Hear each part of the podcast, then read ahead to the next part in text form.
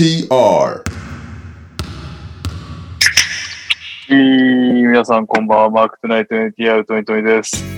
えー、昨日そうですね、昨日の午前中、耳鼻咽喉科サイド行きましてですね、扁桃炎から、ついに無罪方面いただきまして、昨日から社会復帰して今日、ようやくビールを飲んでいる次第でございます。嬉しい水曜日の猫を飲んでおります。というわけで、えー、っと、オープニング投稿行きましょう？お世話になります。熊田と申します。先日ウィザーズから桜モチーフのユニフォームが発表されましたね。クズマがド派手な花柄のセットアップに合わせてましたが、インパクトありました。そこでお題です。NBA 選手の私服で印象に残っているもの、ことでお願いします。ちなみに私は最近ですが、ハレルが怪我から復帰した時に着ていた光るお面とラスの鉛筆メガネです。ああ、なるほどね。ラスの鉛筆メガネは盛大に話題になってたね。ネタになってたね。平井さんがめっちゃ絵描いてたの覚えてるうん。MQ さんも書いてあるけどね。書きたくなる男、ラス。えー、皆様、収録お疲れ様日です。スパーザー不沈感アット沼さんと申します。えー、皆様の思う、推したい、このカレッジの黄金世代、かっこ2000年代以降を教えていただきたいです。2000年代芝居。世間ではマーチマッドネスが賑わっていますね。恥ずかしながら僕は NBA は2006年から見始めていますが、マーチマッドネスを本格的に気になりだしたのは、八村選手のゴンザガ大学 VS ジャレット・カルバ率いるテキサステックからです。うち案件えー、最近に山先生から刺激を受け、友達と NBA クイズを LINE で行っています。その際、出身大学を調べてみると、この選手たち揃っていたのなら強いだろうなと思ったり、逆にこの選手たちこんな実績残してたんだと驚くことも多々あります。僕は2005年マービン・ウィリアムスとレイモンド・フェルトンのノースカロライナに渋さを感じ印象に残りました。ファミリーの方々の印象に残る大学の世代がありましたら教えていただきたいです。かっこ2000年以降。2000年以降は絶対条件ですね。えー、続きまして。NTR ファミリーの皆様お疲れ様です。ミスター K です。本日 NCWA のマーチマッドネスも終わり、カンザス大が見事に優勝を決めましたね。日本のマーチマッドネスといえば、春の甲子園と勝手に私は思っているのですが、今年の春の選抜は自分の母校である大阪桐蔭が優勝しました。おめでとうございます。えー現在私はアメリカに住んでいますが、日本のヤフーから生中継の映像を見ながら母校を応援できるので、非常に便利な世の中になったものです。ですが、そんなヤフーの記事やヤフーのコメントを読むと、点差をつけた試合が多かったということも、えーあると思うのですが、学校のリクルートのやり方に対する批判的な論調の記事をかなり見ました。なるほどね。実際に自分も過去にザイオンや RJ がいた頃のデューク大に対して、リクルートがチートすぎると思うこともあったので、そういった意見に対して気持ちとしてはわからなくはないです。そこで、オープニングのお題ですが、今までに皆さんがいろいろなスポーツでこのチームはメンバーがチートすぎると思ったチームを教えてください。私はメッシ、シャビー、イニエスタ、アンリ、エトーが在籍した頃のバルセロナです。なるほどね。えー、傾向としてはですね、やっぱりオープニング過密、エンディング過疎はずっと変わらないですね、永遠にこの番組は。オリミラです。G ボーイ君の奥さんの会社にノアゴが就職したようです。G ボーイ君の友達に自分の友達がいたり、しばちゃんタクシー乗ってたりと、G ボーイ君の周りに奇跡的な話がある、そんな今日この頃ですが、お題は、最近とは言わず今までに体験した奇跡的な出来事でお願いします。なるほど。えー、お疲れ様です。モンモンです。好きなモビルスーツは何ですか？私が好きな機体はギャンです。縦にミサイルを内蔵しているというとんでも仕様なところとフォルムに惹かれます。そんなやついるんだ。結構危ないですね。縦に使おうと思ったら爆発しちゃうみたいなことがあるってことですか？ちょっとでも、この話を語れる方が今いないので 置いときましょう。えー、ちなみに世代はシード世代です。無印は見たことありません。よろしくお願いいたします。なるほど。えーこんばんは。NTR ファミリーの皆さん、サクハルパパです。NBA のレギュラーシーズンも残り数試合になり、プレイオフ、プレイン争いとともに、MVP などの個人タイトル争いも面白くなってきました。特に前評判前評判通りにルーキーオブザイヤーはレベルの高い争いになっていると個人的に思っています。そこで、ここ3年間でドラフトレベルが低いと言われていた2年目の選手の中で MIP は誰だと思いますか？デズボン、デズモンド・ベインは抜きでお願いします。もういいね。デズモンド・ベインは別格ってこと？これ。えー私の思う MIP は去年の後編から変理を見せていましたが、フィラデルフィアのマクシーです。なるほどね。えーっと、最後だ。ファミリーの皆様、こんばんは、おかかです。えー現役 NBA 選手で一番かっこいいと思う選手でお願いします。顔やスタイル、プレー雰囲気でも何でも大丈夫ですよ。これ、あれ？この間言わなやっエンディングでやったよねやった気がしますね。はい。え今かが波紋を呼んだやつ。よく見たらおしゃれさんだったっていう。えーっとですね、振り返りますと NBA 選手の私服で印象に残っているものと、えーっと、このカレッジの黄金世代、かっこ2000年代以降、えーっと、あー、いろいろなスポーツでこのチームはメンバーがチートすぎると思ったチーム、今までに体験した奇跡的な出来事、えーっと、好きなモビルスーツ、2年目の選手での MIP です。岡かさんのは選手やりましたエンディングだったと思います。ということで、一人しかいないんで頑張ってください。俺も言うかじゃあ。せっかくだから大学をやりたいんだけど、大学？これやると右くんが困りそうな気もするけど、まあいいか、やってるか。なんかさ、さ、もうあの、ワンアンドランが主流になっちゃってから、あんまりこう大学の、なんかこのチーム強いねみたいなのがさ、作られづらくなったというか、そうだね。確かに。うん、なんか本当にポットでの優優勝チームみたいなのばっかりみたいなイメージが強くなってるとか、なんかつもう本当ドラフト上位で指名される選手だけど全然出ないまま1年終わるみたいなこともあったりするし。うん、確かに。腰腰掛けリーグみたいになっちゃってるからあんまりこう出てこないんだけど2000年以降だとあれかな。あの2007年ぐらいのフロリダ大ほあそこは連覇もしてて、チームほぼ残ったまま連覇とかしてて、あの、ホーフォード、誰？ホーフォード、ノア、えっ、と、うんもう一人誰だ？ブリュワーだ、ブリュワー、氷ブリュワー。ちゃんと NBA で実績を残した選手たちがいたわけそうです。そうそう。あと、スペイツとかもいたかはいはいはい。な。なんか、連覇って結構珍しくてさ、もう最近。うん、そうだよね。それを成し遂げたっていう意味、わざわざ残ったんだよね、結構選手たちが。ドラフト行ってもよかったところ残って連覇したりとかしてたから。で、その後もちゃんと結果残してる選手たちがいっぱいいるから、なんかそこがやっぱり大学でちゃんと結果を出して、強豪チームを作ったっていう意味では、そこが思い当たるかなそれはやっぱりどうなんですか？実際にブルズに来てみて、どの番の人徳みたいなの感じるそうね、まあ、ど、どの番そういう選手掌握みたいなのは、しっかりしてるなっていうのは感じるかな。あと、あの人メディア対応がうまいね。えー、なんか、大事そうカレッジの監督とか。結構聞いたら、すごいいろいろ喋ってくれるんだけど、うん。大事なところには結局あの人触れなかったみたいな感じで終わるっていう、なんか、そのやり方がうまいというか、確信には触れないけど、うんすごい喋った感を出すのがうまいんだよね、ビリードの。なるほどね。スタイルがあるわけだ。メディアや、メディアのための。えー、そういう意味でも、面白い人材の揃ってるチームで、いいんじゃないですかね、多分。まあ、ハイライトとか見たいなら、そういうね、なんか派手めな選手のいる一発やチームを見た方が面白いかもしれないけどね。確かに。はい。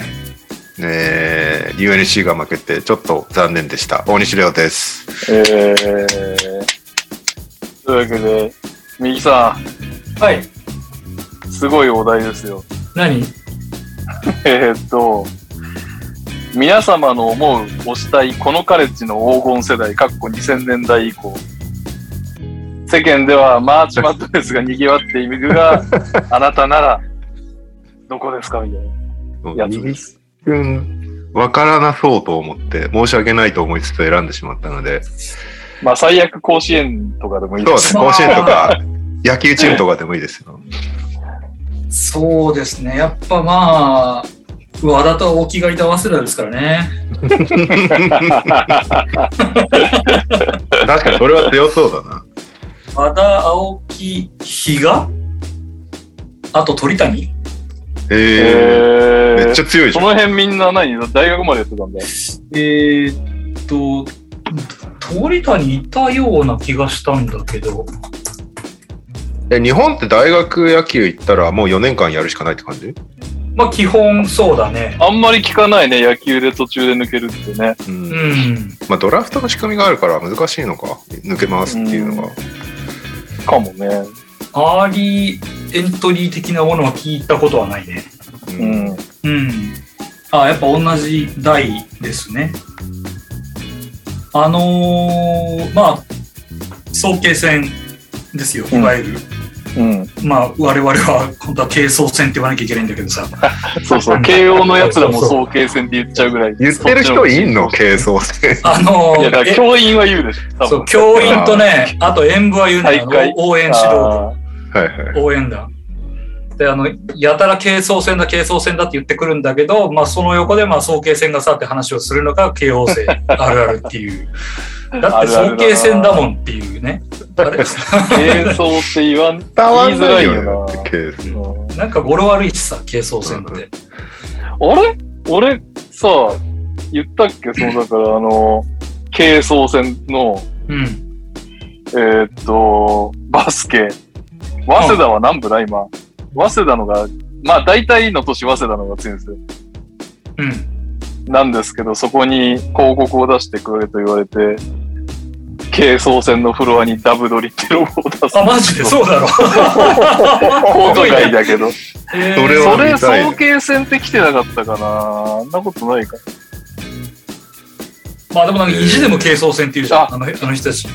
ああー、でもやっぱり、その慶応の、えーっとね、うん。慶応のバスケの子、うん僕に営業に来た、このメールは、早慶戦って書いてあもういいよ、早慶戦で。だって早慶戦だもん、あれは。うん、えなんかさ、まあ、ちょっとまあ、し仕事上っていうとあれな若干バレるかもしれないけど、あの、迷った時にの判断基準としてよくうち言われるのが、あの、今すぐ新橋の駅前に行って100人サラリーマンに聞いてこいっていうのをよく言うんですよ。それで、あのーどういうかマジョリティの方。そうそうそうそう。で、あの、絶対、多分ね、90, 90人以上早慶戦って言うと思うよ。おそらく。うん、そうだね。ということは早慶戦なんだっていう。下手したら100まで行くかもしれない。うん。早慶戦、軽装戦だったら。何かの間違いで慶応の OB でかつ愛好心強い人は軽装戦って 言うかもしれないけど、言うかそんなもしれないけど。のどれだけいるんだって話で。まあまあ、さておき、まあそうですね。あの代の早稲田は強かったのと、あの代のその早慶戦を見に行ってたので、在学中で。うん。うん。あの、勝てる気がしなかったっていう感じですかね。もうなんか、和田がさ、物が違いすぎてさ、ああ。えー、まあ、学生の頃からうそうだったんだ。うん、もうなんかこんなの絶対無理だろう、打てねえだろうみたいな感じだったのが、クラスメートが打ったんだよね、俺。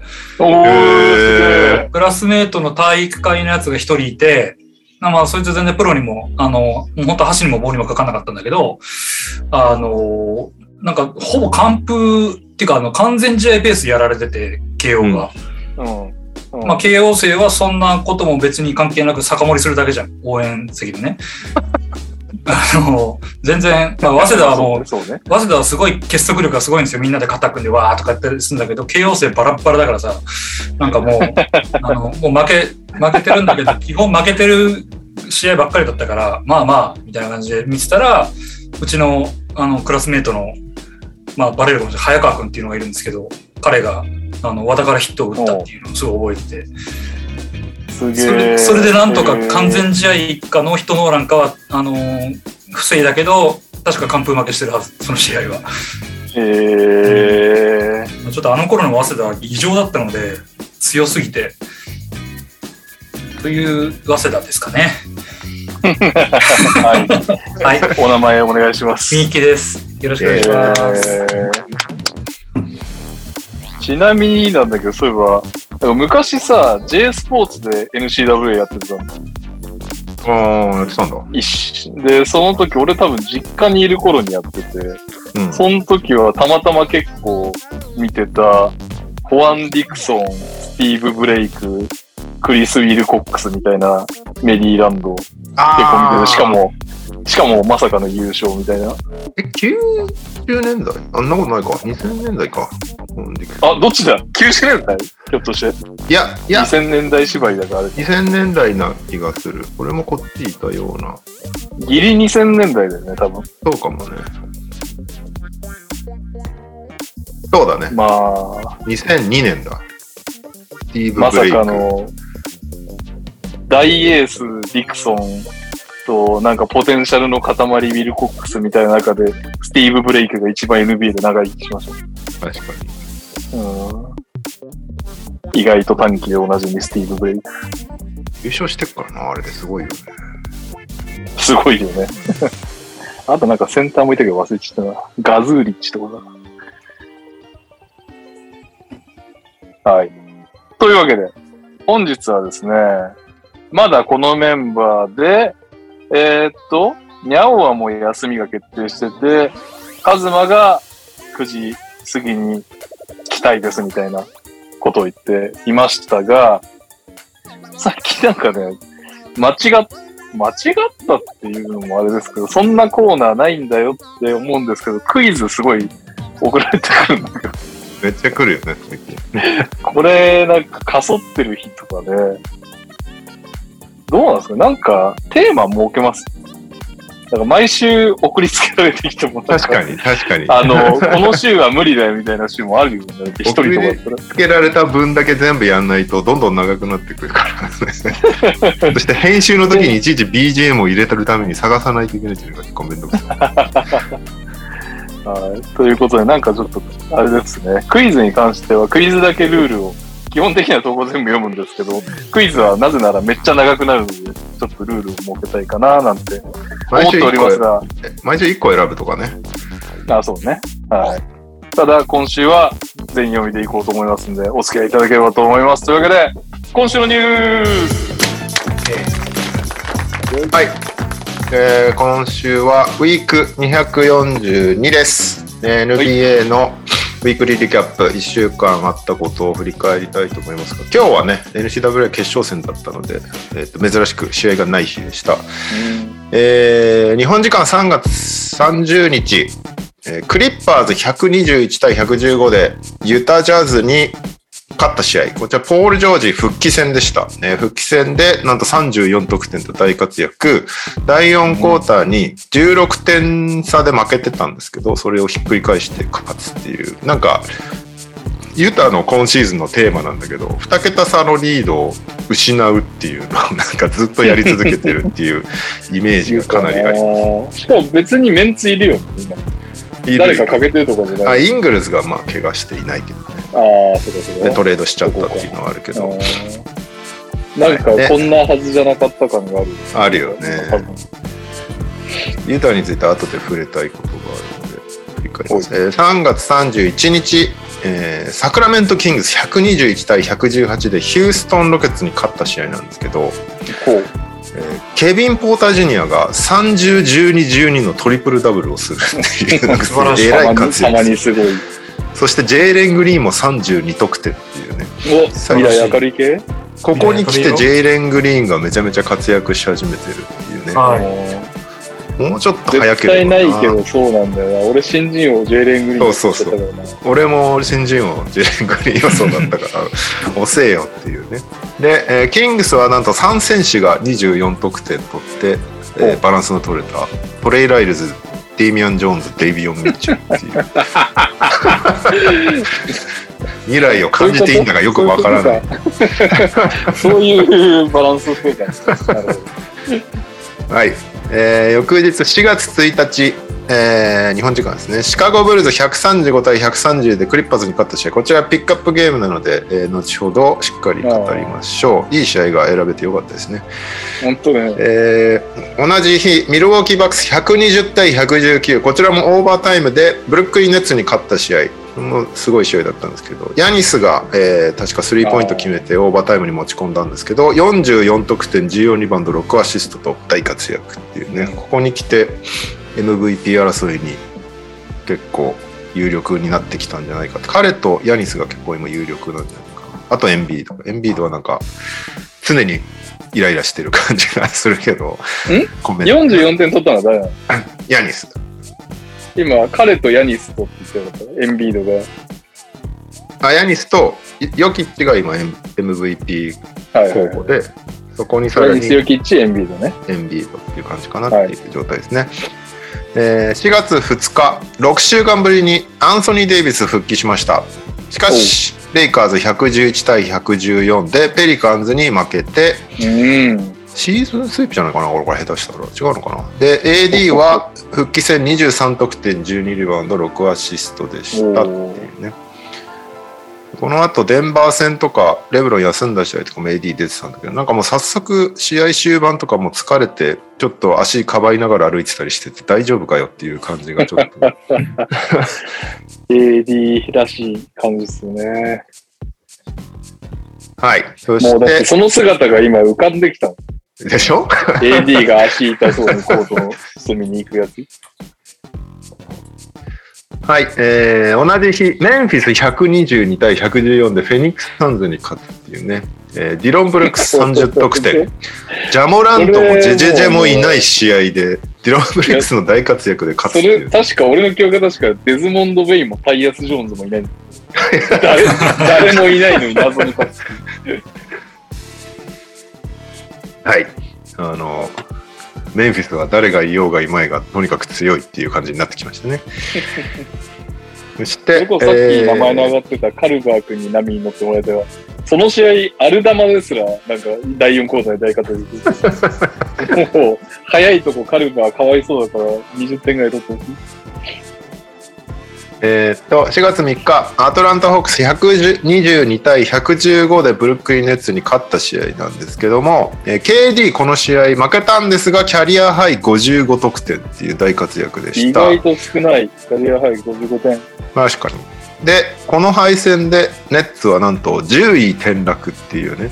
うん。ただまあ、あの、もうプレーインに出ることは確定しているので、えはいーっと、まあ、ここから順位が何になるかな。か8位、9、10になっちゃうとね、1試合多めに勝たないといけないから大変だっていう意味合いもあって、結構この辺のランキング重要なんですけど、どうなるかっていう。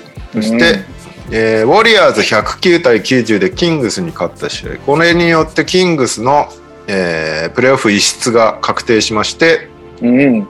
めでたく NBA 記録16年連続プレーオフあ、記録なんだ。はい。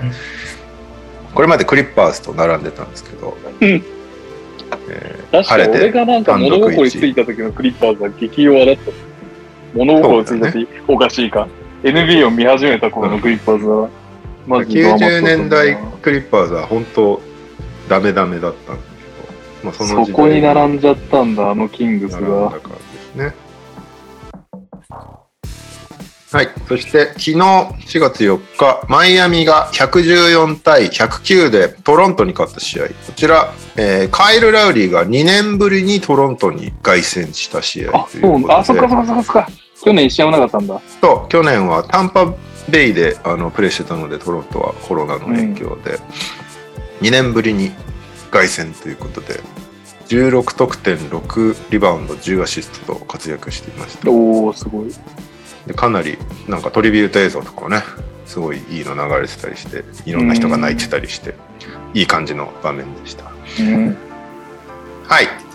そういう感じでスタッツスタッツスタッツこの1週間は1位。40.7得点ケビン・デュラントまあ55得点があったからね。うん。そして、一番3を決めたのは5.7本で、ジョーダンプール。ジョーダンプール今すごいよね。平均30点取ってるわ、この1週間。絶対にシックスマンではないジョーダンプールですね。おかしいな。俺6マン予想だったんだけどな。えーリバウンド、ルディ・ゴベア17.7本。そんな頑張ってんのか？それでそんな勝てないのか？そして、リアシスト11.5アシスト、ルカ・ドンチッチ。うんえーターンオーバー6.0、ラメロ・ボールとニコラ・ヨキッチ。おおえースティールは4.3、フレッド・バンブリート。やブロばック3.3、デイミアン・ジョーンズ。おー、買い替えてきたな。そして、ルーキーは、えーっと、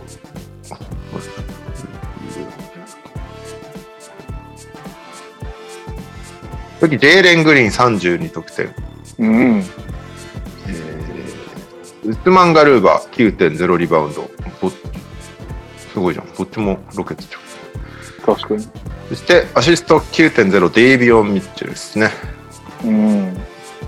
そんな感じの1週間でした。さあ、えっ、と、振り返りまして、なんだろうな。何がすごかったかな。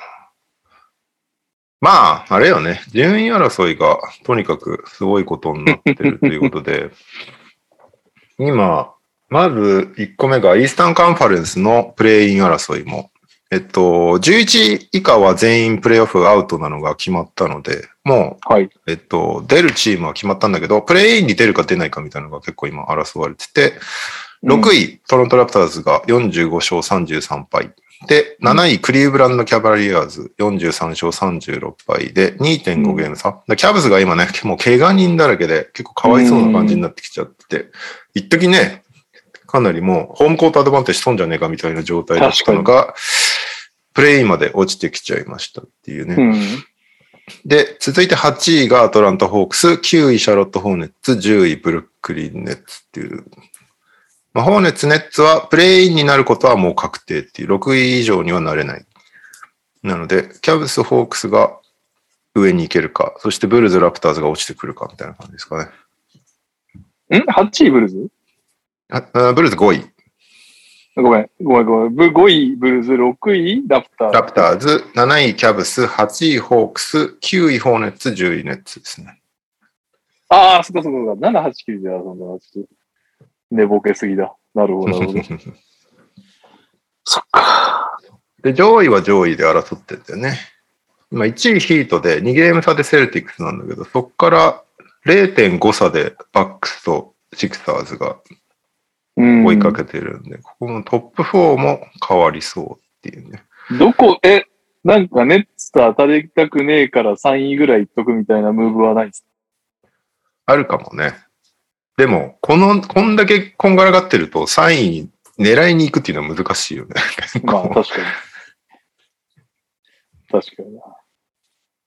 だネッツ、そっか、今のままだとネッツは8位にしかなれないからね、10位だと。ああ、そっか。じゃあ2位にもなってもいいのか。そうだね。うーん。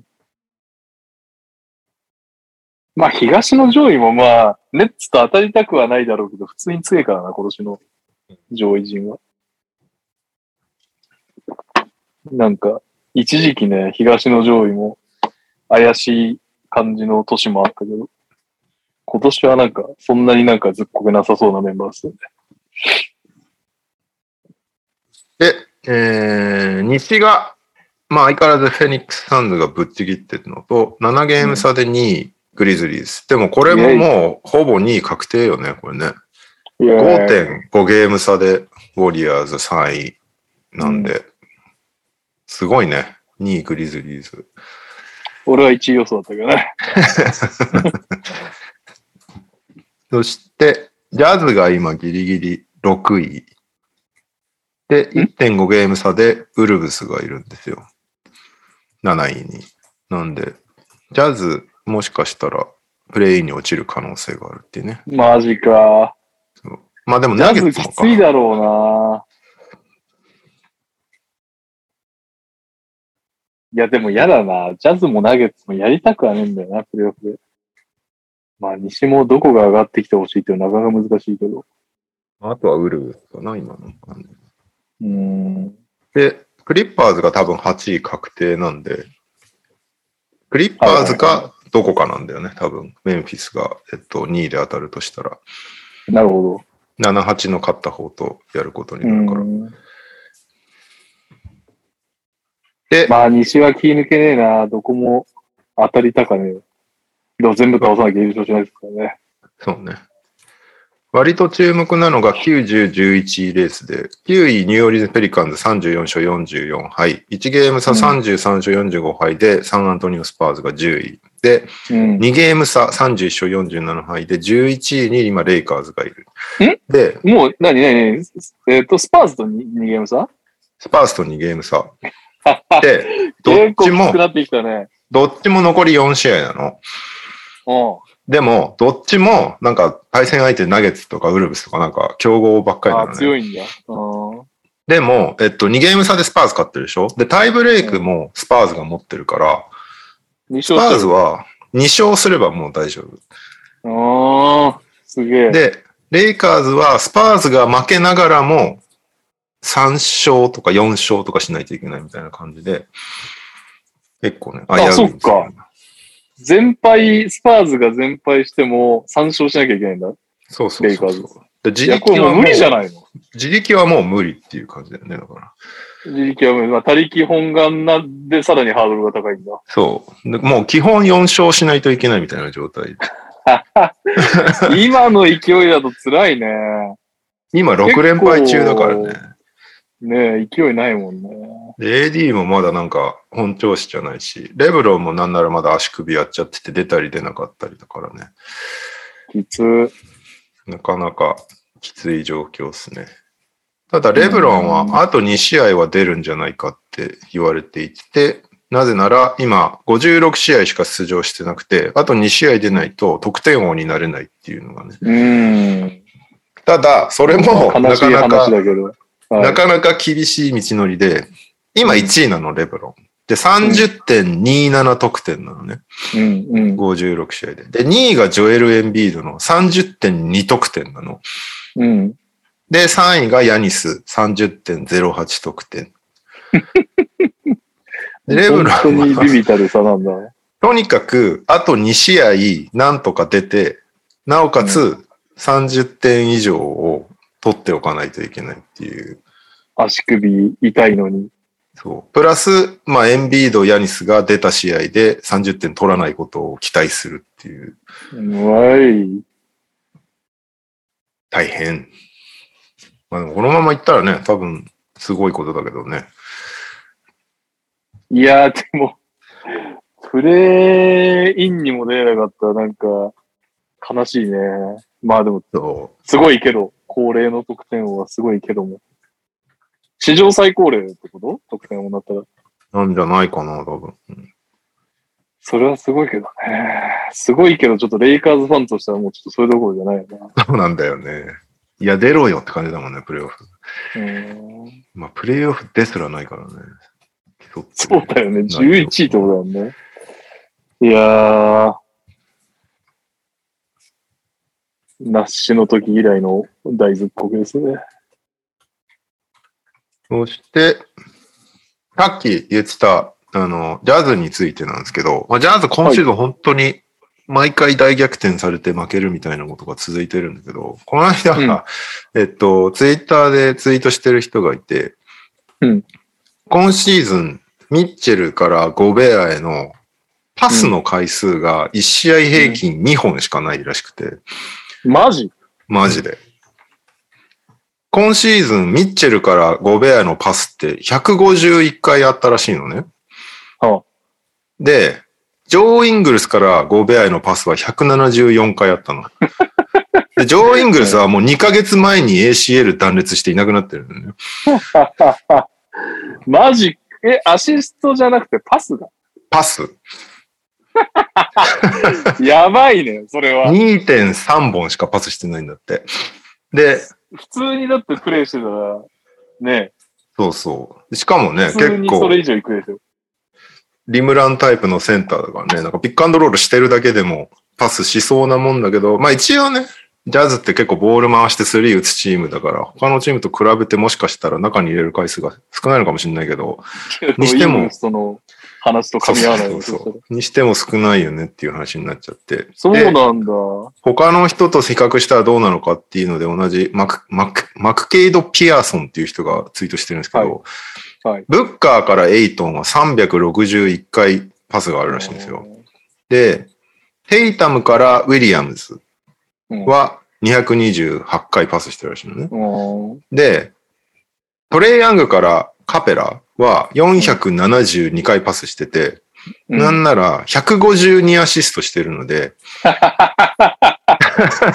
ヤングからカペラへのアシストの数の方が、ミッチェルからゴベアへのパスより多いっていう計算になる。すげえ、そんななんだ。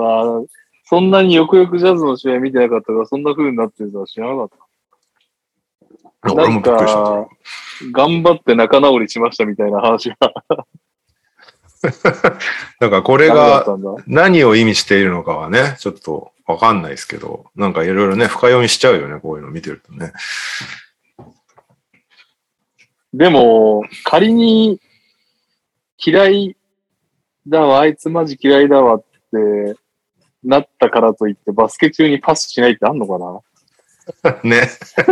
まあまあだ、それだけパス入れても、オフェンスを別に生み出すわけじゃないしなっていう風な考え方なのかもしれないし、な、え、ねアシストはどうなんだろう？その、もう、はい、決めてっていうのは出してんのかな？どうなんだろう？ちょっとアシストもペース見てみる？それ以外のなんかちょっと、絡みに、ハイポとかで絡みに来たゴベアを無視してるとか、まあそういうんだったらまだ話は、わからなくもないって感じだね。いや、でも日本しかパスタないって結構だよね。そうだよね。あんなに、ガードからしたらあんなに使いやすい選手いないだろうって話だもんね。しかもだってメインハンドラーでしょ？見てるのって。そう。しかもちゃんとゴベア毎回サボらずに行ってくれるし。ああ、どうやって、どうやって調べるんだっけ？パスって調べるんだよね。調べられそうだけど、急に出てこなかったら大丈夫です。すいません。余計なこと言って。ちょっと今度調べてきます。はーい。はい。という、すげえあなるんですだよ。ったらジャズと当たりてえな。そんな感じだったら。そんな崩壊気味だったらジャズと当たりてえな。はい。はい。という感じですかね。あとは、今週なんか、あまあでもそんなとこか。順位争いと得点争いがすごいねっていう感じだよね。基本的には。うんうんペリカンついにプレインか。ペリカンすごいよね。なんかね、この感じが。うん。先週びっくりしたばっかりだけど。まあでもスパーズも長かったよな、スパーズファンからしたら。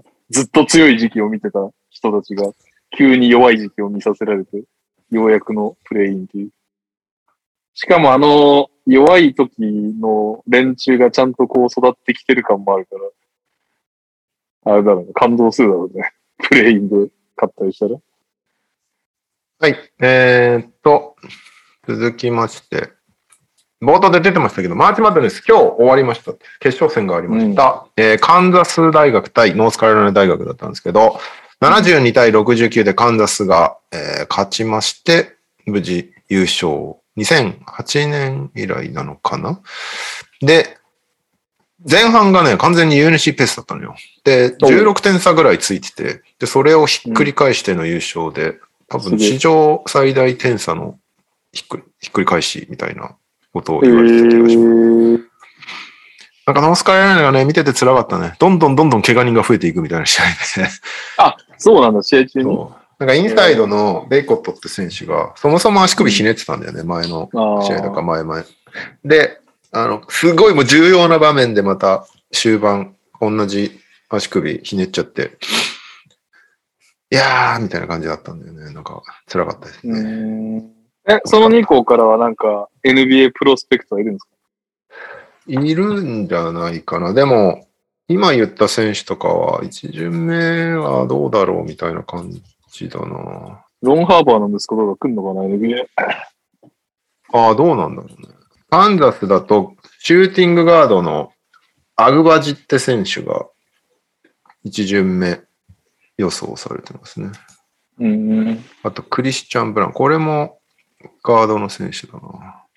えー、割とトッププロスペクトはね、みんな負けてったんだよね。ノースカロライナなんて、今年序盤は、今年トーナメントすら怪しそうだね、みたいなことをおお、そうなんだ。言われてたのが、ここ、終盤になってすげえ調子良くなって勝ち上がってったからね。しかも、トーナメントで、ファイナル4でね、あのーコーチ系の引退 J を作っちゃったからね。うん、うん、確かに。デューク対ノースカロライナで。はい。ということで、カンザス対おめでとうございます。で、女子は、えーっと、今野選手のいたルイビル大は負けちゃったんですけど、ファイナル4で。うん優勝はサウスカロライナ大学。そしてヘッドコーチがね、ドン・ステイリーさんつって、女子アメリカ代表のヘッドコーチやってる人なんだけど、うん。彼女が、え2回目の優勝で黒人コーチとして女子で2回優勝するのは彼女が今回で初めてになるそうなので、もう名将中の名将の仲間入りですね、彼女。えー、選手としてもすごかったんだけどね。あ、そうなんだ。うん。はい。ということで、大学終わっちゃいました。ここからはもうドラフトに向けてまっしぐらって感じですね。うん。そして、えっと、2022年度の殿堂入り選手兼コーチとかが発表されまして、はいはい。えーマヌジノビリ、うん。えーティム・ハードウェイ、そして、うん。これはコーチですね、ボブ・ハギンズ、あとジョージ・カール、そしてヒュー・エヴァンス、これはレフリーですね。えー、で、女子は WNB 選手だと、スウィン・キャッシュ、あとリンジー・ウェイレン、そしてマリアン・スタンリー、これはコーチですね。あとルー・ハドソン、リングキャッシュキャッシュだけ名前聞いたことはいはい。ラリー・コステロ、あとデル・ハリス。デル・ハリスは知ってますよね。私の絵で有名なテルハリスですね。そうなんです。何テレサっていう方は YouTube 見てください。えーテレサ・シャンク・グレンツ。その人は大学で選手として活躍した女子の選手ですね。あと、うん。ラディボヤ・コラッチさんっていう人は、この人はなんかユーゴスラビア最初のスターって言われてるらしくて、えー、68年の銀メダルに貢献した人だそうです。68年の金メダル。なんで今なんだろうな。なん、か、ね、そういうの多いよね、結構ね。亡くなってから入れようみたいなのがあったりとか。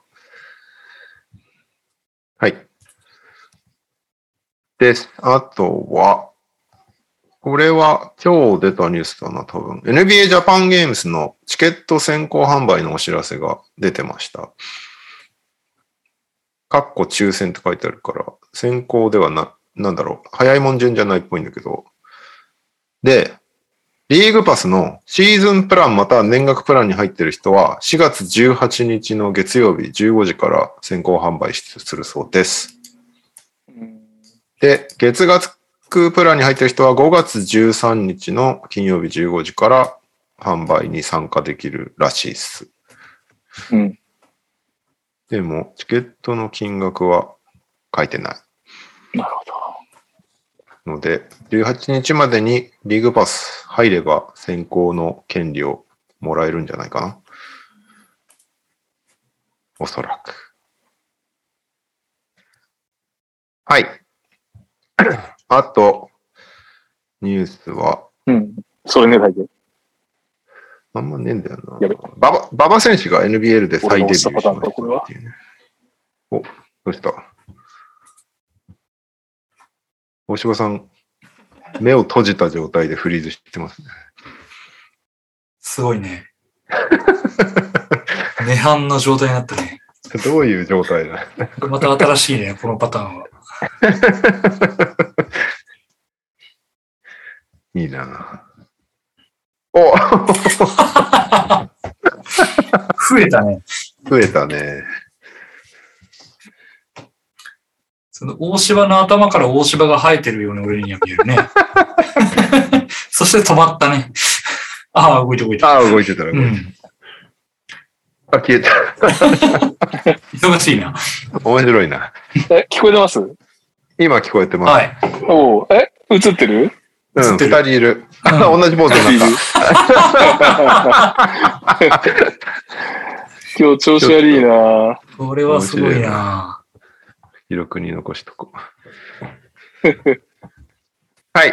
えっと、なんだっけ。バババ選手が NBL で再デビューしましたっていうね。早速、試合に出てまして、2戦目はもうなんか先発で出てましたね。まあ、あの、怪我人がいたとかいう、いいろいろ理由はあるけれども。はい。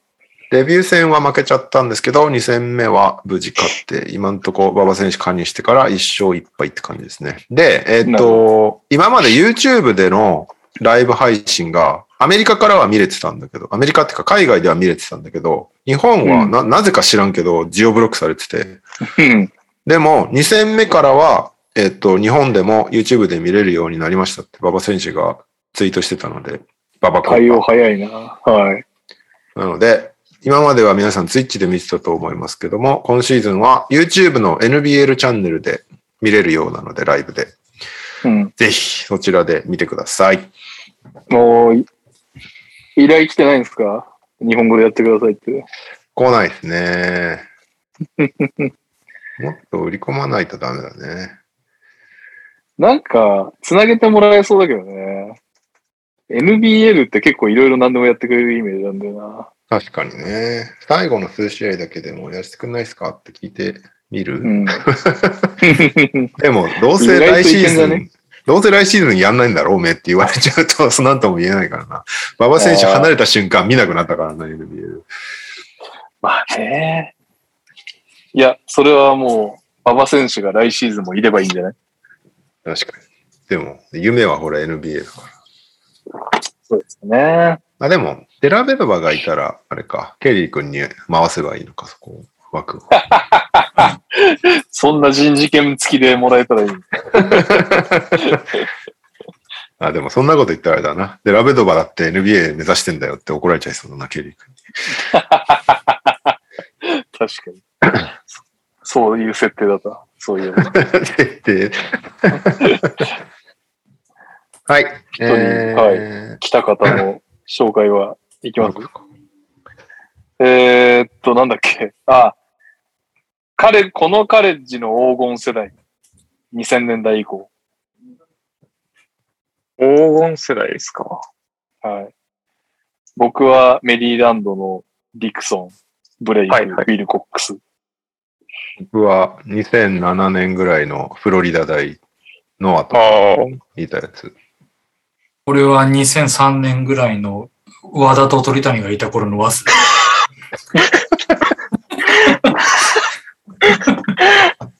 まあ、右サッカー CA のチームじゃないだろうなとは思いましたけど。えー、あのーあれじゃないですか。えっと、ウィスコンシンとファイナル戦った時のケンタッキーじゃないですかね。タウンズ誰がいたブッカあー、タヤス・ジョーンズとか。おーえ？タイヤス・ジョーンズ？タイス・ジョーンズが多分1年目で、そのままファイナル MVP みたいに取った年が、あ、デュークだ。すいません。全然間違えました。ケンタッキーの方なんで忘れてください、タイスは。あの、ハリス、ハリソン・ブラザーズもいた時ですね。アンドリューと。ああ懐かしいはい。メイフィさん。そうです、そうです。あの時のケンタッキーがめちゃめちゃ黄金世代だったんじゃないかなと。ハリソン兄弟って今何してんの？まだ若いよね。ハリソン、どっちかちょろっと NBA かなんかいませんでした？今シーズン。え、あ、いた？なんか一瞬どっかいた気がするんですけど、あとはそうもう普通に G リーグとかでやってそうな気がしますけどね。めちゃそういうことかめちゃ強いよね、このチーム。名前見るだけいや、で。めちゃめちゃ強いと思いますね。アーロン・ハリソン、アンジュルー・ハリソン、デビン・ブッカー、ウィリー・コーリー・スタイン、EJ・ フロリールは知らねえな。ドミニック・ホーキンズもわかんねえな。ダカリ・ジョンソン。あとえートレイ・ライルスっ、ていうか、アレックス・ポイトレス、カール・アンソニー・タウンズ、あ、タイラー・ユリスって言ったね。ゆりちゃんああ、急に小さい。めっちゃ強かったよね、このチーム。ブッカーがシックスマンのあれですよね。ブッカーとユリスがめっちゃ仲良かったみたいな話だったんですよ。そうです。その時のケンタッキーが、いあれか、カミンスキーと決勝で当たったやつか。や、あれは、あれでした。うんデュークの、えっと、決勝じゃねえのか。ジャリロカフォーとか、タイアス・ジョーンズとか、ウィンズローの時のあれでした。記憶が違いました。ウィスコンシンの決勝はそうですね。でも同じ世代というか、そうだよね。うんケンタッキーはファイナルまで行かなかったですけど、なるほど。シーズン無敗かなんかでしたよね。え確か。ー、そう。で、トーナメントで負けちゃったんだよね。そうですよね。なので、トーナメント以外で一回も負けなかったチームだと思うんで、いっぱい、いっぱいチームだよね。一番僕は、あの、黄金世代かなと思ってます。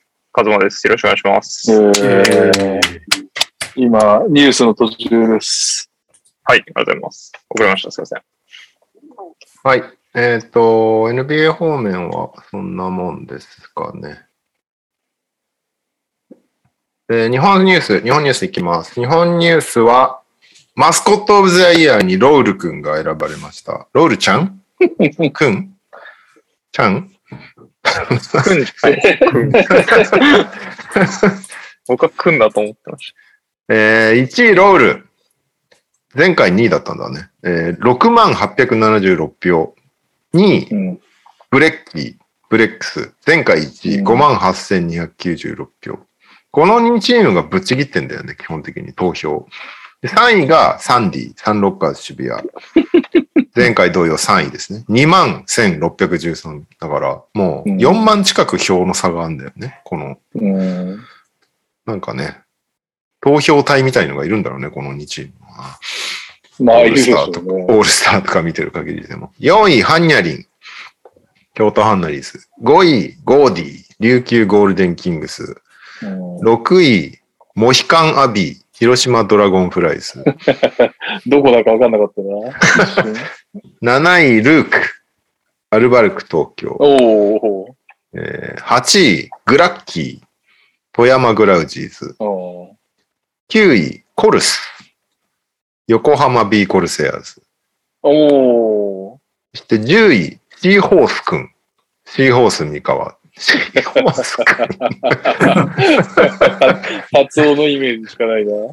た。カツオって、あのー、三河だけのキャラクターじゃないんですか？全然なんか、あの、突然入ってあれなんですけど、なんか僕、カツオのキャンペーンみたいな、その広告がツイッターで当たって、はい。なんか、アイシンのキャラクターなのかなと思ったんですけど、チームのマスコットではないんですか？違うんだよ。あ、違うんですね。非公式マスコットみたいな感じになってる人でしょ。公式マスコットだし、多分実際所有違うんじゃないかな。知らんけど。そうなんですね。うん。なんか不思議な広告だなと思って見てましたけど。誰に何を売ろうとしてる広告なんだなんかこんなアカウントありますみたいな広告でしたね。えー、そんなのに広告出すんだな。はい。まあ予算が余ってたのかもしれないですけどね。でも はい。すいません。いえいえ。なるほど。シーホース君ってすごくない？なんか会議途中でやめちゃったみたいな名前じゃない？かつ顔が浮かばないっていうのがすごい。カツオしか浮かばない。黄色い、黄色い人ですよね。黄色い子。人。えーっと。あ、すそさん、にゃおさんの手羽は入ってないな、てんてんてん。先週の放送をお聞きください、手羽くんに関しては。えーっと、次、サンロッカーズ渋谷がハブとオフィシャルサプライヤー契約だって。ん？ハブ、ハブってあの飲み屋のハブ。HUB の。ああ名人じゃなくてね。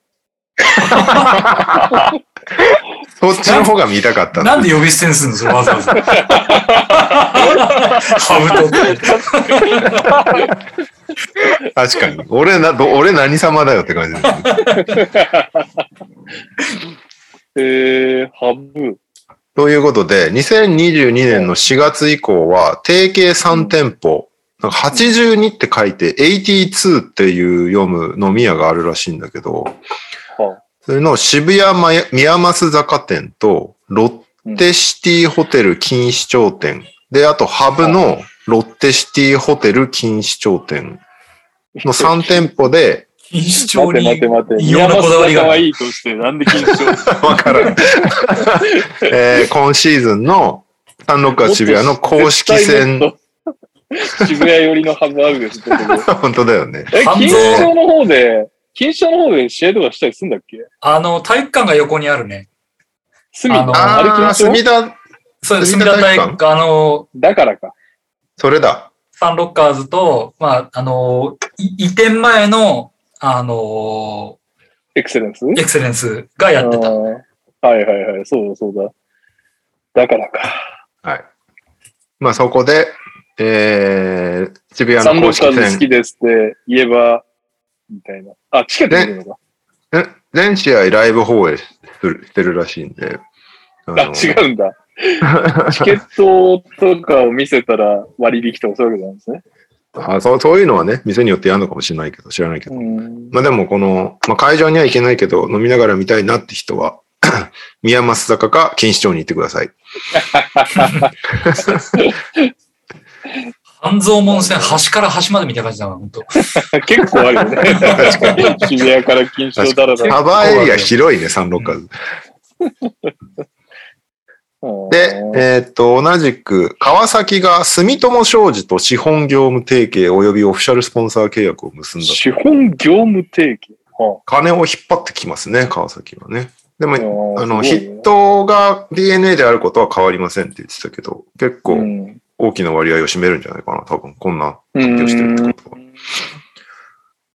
すごいな。金を引っ張ってこれるチームは強いね。DNA もになってから本当全然違うチームだもんね、アピールが。そうだよね。そもそもロールなんていなかったし、あ、いなかったんだ。うん。テバーだ。あれ多分、ペーパーだったかどうかわかんないけど。マスコットも浮かばない。えー別キャラクターいましたよね。あの、実業団時代からのやつがいました。うん、多分ね。はい。あとは、もう一個。マイケル・パーカーが史上初通算7000リバウンドを達成だそうです。おー、おめでとうございます。まあ、に日本トップリーグからの通算っていうことだと思うんだけど、はいはいはい。まあ、そんだけ長くいるから、すごすごいことだよね。なんか得点もこの人がなんかすごかったんだよね。確かね。うん。通算系は。ダブドリリーグが始まる直前の試合で爆発してましたよ。ダブドリリーグが始まっ、僕所有してるんですけど、ファンタジーで。ダブドリリーグが始まってから中津そばですけど、パーカーさん。頑張ってほしいですね、水曜日が。ウドリリーグ。試合やってるやってないのを追いかけるのが大変すぎて、なんかすごい。確かに。毎朝チェックしないと。一番なんかこの試合が中止しました、ありますが分かりやすいサイトってどこなんだ？そう、その辺を、まあ B リーグのサイトを見ると中止とかって書いてはあるんだけど、なんかこう一覧できる機能が欲しいなって思いました。あの、欲 B リーグライブは。あはい、確かに。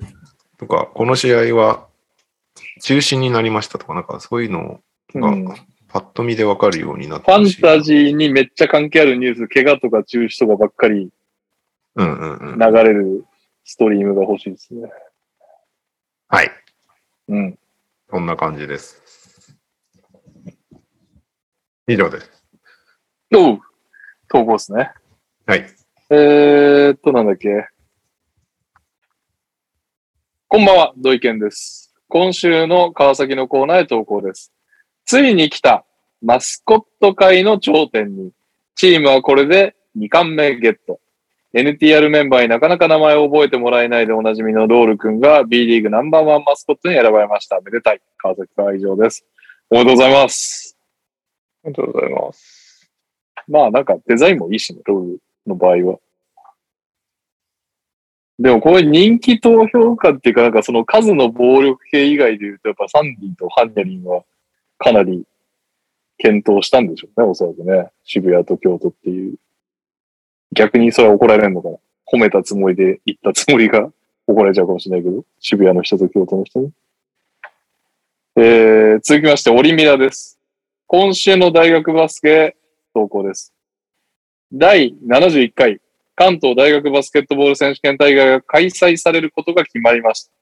日程は4月23、24、28、30から5月8日です。うまく勝ち上がれば、準々決勝でインカレ決勝の再現となる白鸚 VS 東海になります。ただ、個人的には今年は大東が非常に強いの強いのではないかと予想しています。なかなかコロナが落ち着かない世の中ですが、できれば見に行きたいところですね。それでは勝手に学生バスケクイズ。もう予想できている方もいるかもしれませんが、本日はジュリアス・アービング賞です。その年のカレッジ選手で最高のスモールフォワードに与えられる賞で、八村選手が2018-19シーズンに受賞したこの賞ですが、受賞した選手で現在 NBA にいない選手が一人だけいます。それは誰でしょう？えー、ヒント1。大学通算144試合出場、平均29分出場、平均11.4点、4.4アシスト、5.9リバウンド、スリーポイント40.8%。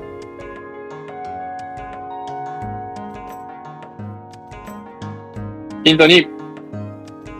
NBA 通算スタッツ204試合出場、平均18.9分出場。3.4リバウンド、1.8アシスト、スリーポイント36%。えー、なんかまだ期待できそうな数値ですけどね、数値だけだと。ヒント3、193センチ100キロ。93センチ100キロ。スモールフォワードですよね。うん。まあ確かにあんまりハンドルしてるイメージはない。ハンドルしてるイメージないですか？いや、まあしてるんだろうけど、キレッキレのイメージはないですね。なるほど。シューシュートの方がイメージあるかも。ヒント4。オリミラヒント。顔が似てる選手とよく、よく比較画像が出ていた気がする。ああ、確かに。何選手かめちゃくちゃ似てる選手がいますね。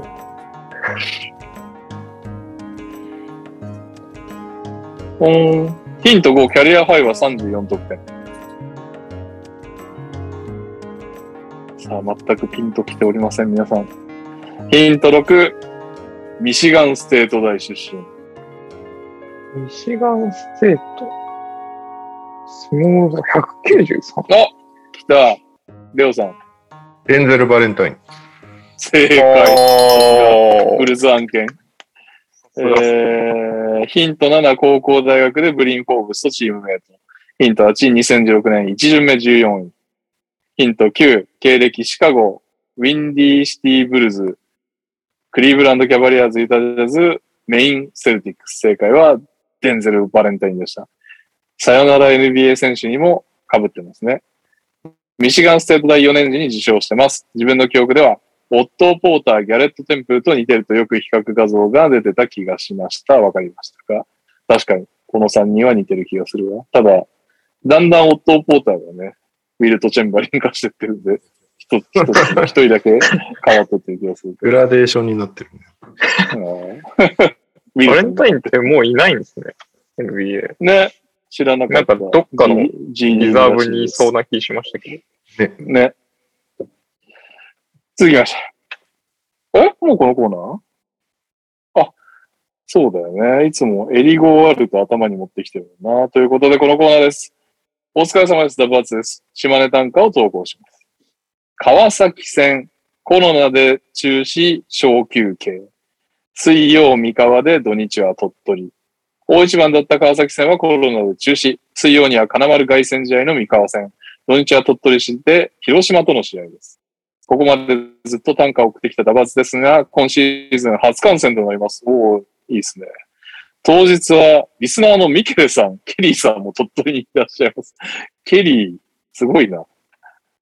ミケレのフッカルは知ってたけど。えー、非常に楽しみなので、頼むから中止とかはないといいなと思ってます。それではさよなら NBA 選手クイズです。今回は121問目です。ヒント1、1988年3月10日生まれ34歳。18。ヒント2、201センチ102キロ、ポジション、スモールフォワード、シューティングガード。ビート7。ヒント3、平均4.5点、1.8リバウンド、0.7アシスト、NBA キャリア計7年。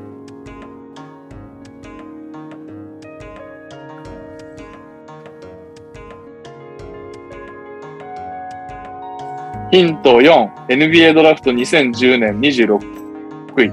この人一巡目だったんだ。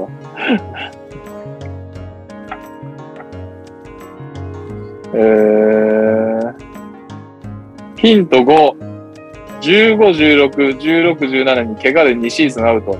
でも、16、17、ニューオーリンズ・ペリカンズ、ベストチーム賞、チームメイト賞。はい。お、カズマくん。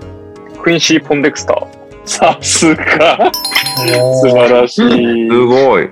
ヒント6、同じ高校の卒業生にこの選手と親友のロペス兄弟とジェイレン・グリーン。ヒント7、経歴、ニューオーリンズ・ホーネッツ、メンフィス、ニューオーリンズ・ペリカンズ、シカゴ、サンアントニオ・スパーズ。えーヒント8、名前がすごくドーナツっぽい。正解はクインシー・ポンデクスターでした。現在は母校ワシントン大のアシスタントコーチのようです。それでは、にゃお先生がいないので、新木さんにクイズにしましょうか。はい。来週土日、島根はどこで試合を行いますか？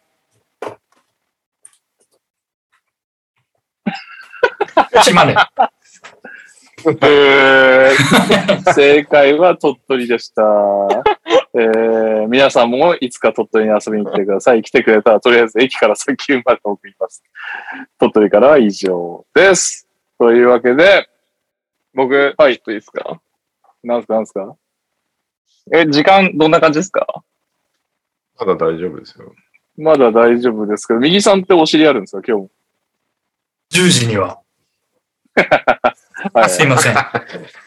じゃあ、巻きでいきます。うんなんすか？2コーナーあります。巻きで巻きでじゃあ、いきますね。はい。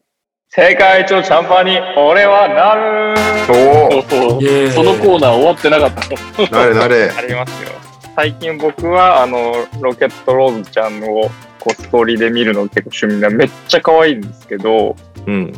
そのロケットローズちゃんのお父さん、チャンドラー・パーソンさんに一つビッグニュースが来ました。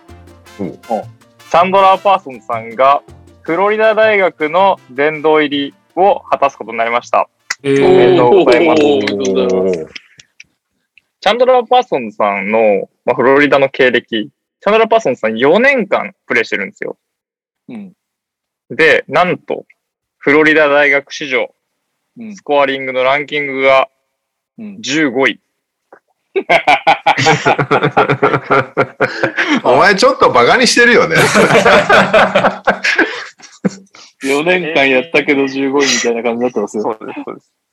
で、4年生の時、まあ、あの、最上級生になった時の、まあ、平均スタッツみたいなところを言っておくと、平均得点11.3ポイント、うん。トータルリバウンド7.8、おおすごい。えーアシストが3.8、うん。ターンオーバーが2.3。結構するな。途中までいいんじだったけど。こんな選手はファンタジーは取らないだろうなっていうスタッツを残しているんですが、が、何か違う、あれがあるのかな？チャンドラー・パーソンさん、フロリダ大学の歴史を持っている人間になりましてですね、はフロリダ大学の選手として初めて SEC、あの、サウスイースタンカンファレンス、NCW の,、はいのプレイヤーオブザイヤーを受賞した選手になってます。うーんえ？え？ーそのそのスタッツ？って思った。まあ、スタッツはただの数字なんでね、やっぱり。影響をこう与えてきたっていうところがあるんじゃないですかね。で、フロリダの選手ってビールとかもいるんですよ。うんうん。もうんでもビールとかでさえ、えっと、受賞していない賞になるので、なるほど。結構すごいです。初にして唯一なの？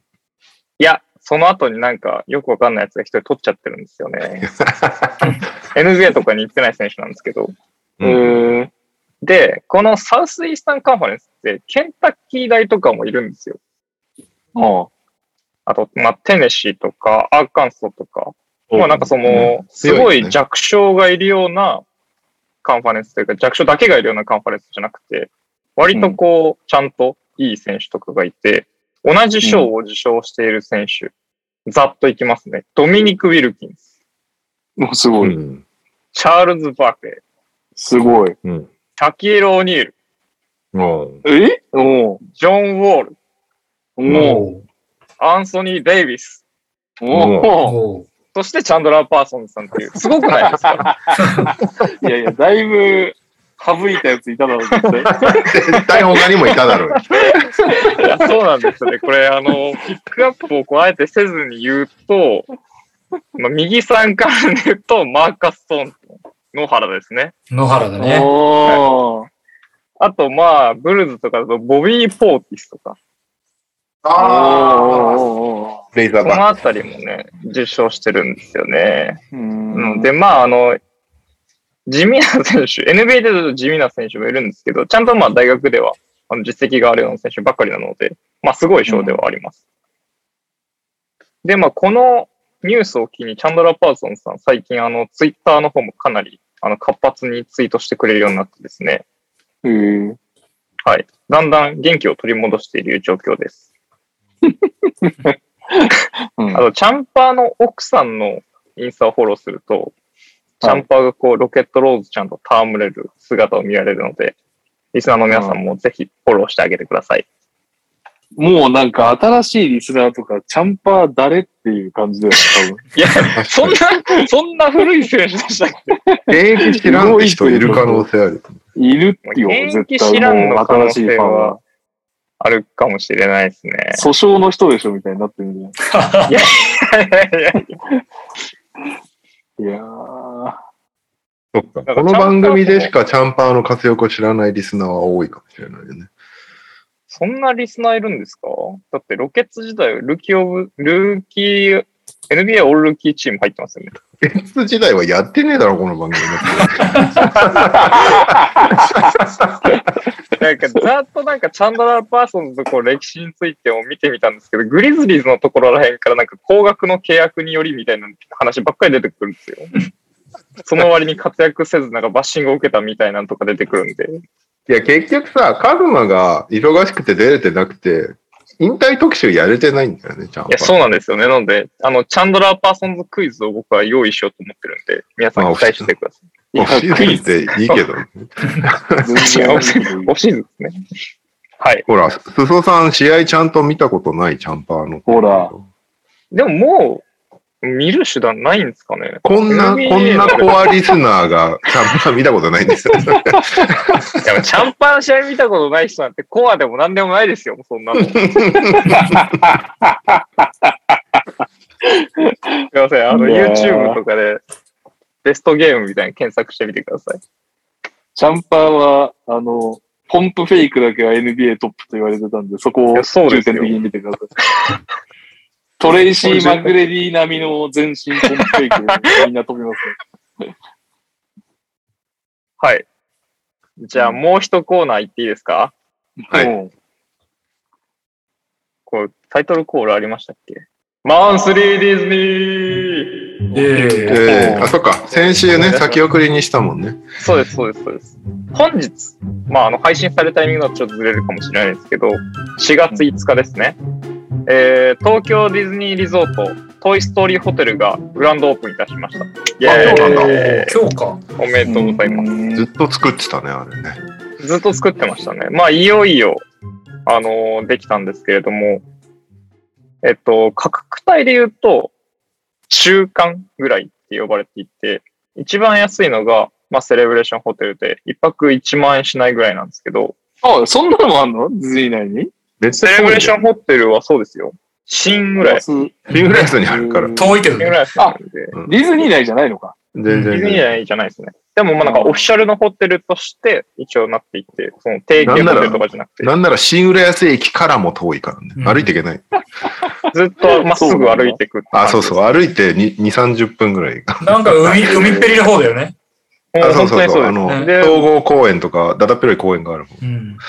バスとかで行っても、パークまで20分ぐらい、15分20分ぐらい、まあ通るルートがあれなんで、ちょっと遠回りかもしれないんですけど、かかるんで、まあ、であんまも、でもオフィシャルルなんだよね、あれね。そうだですね。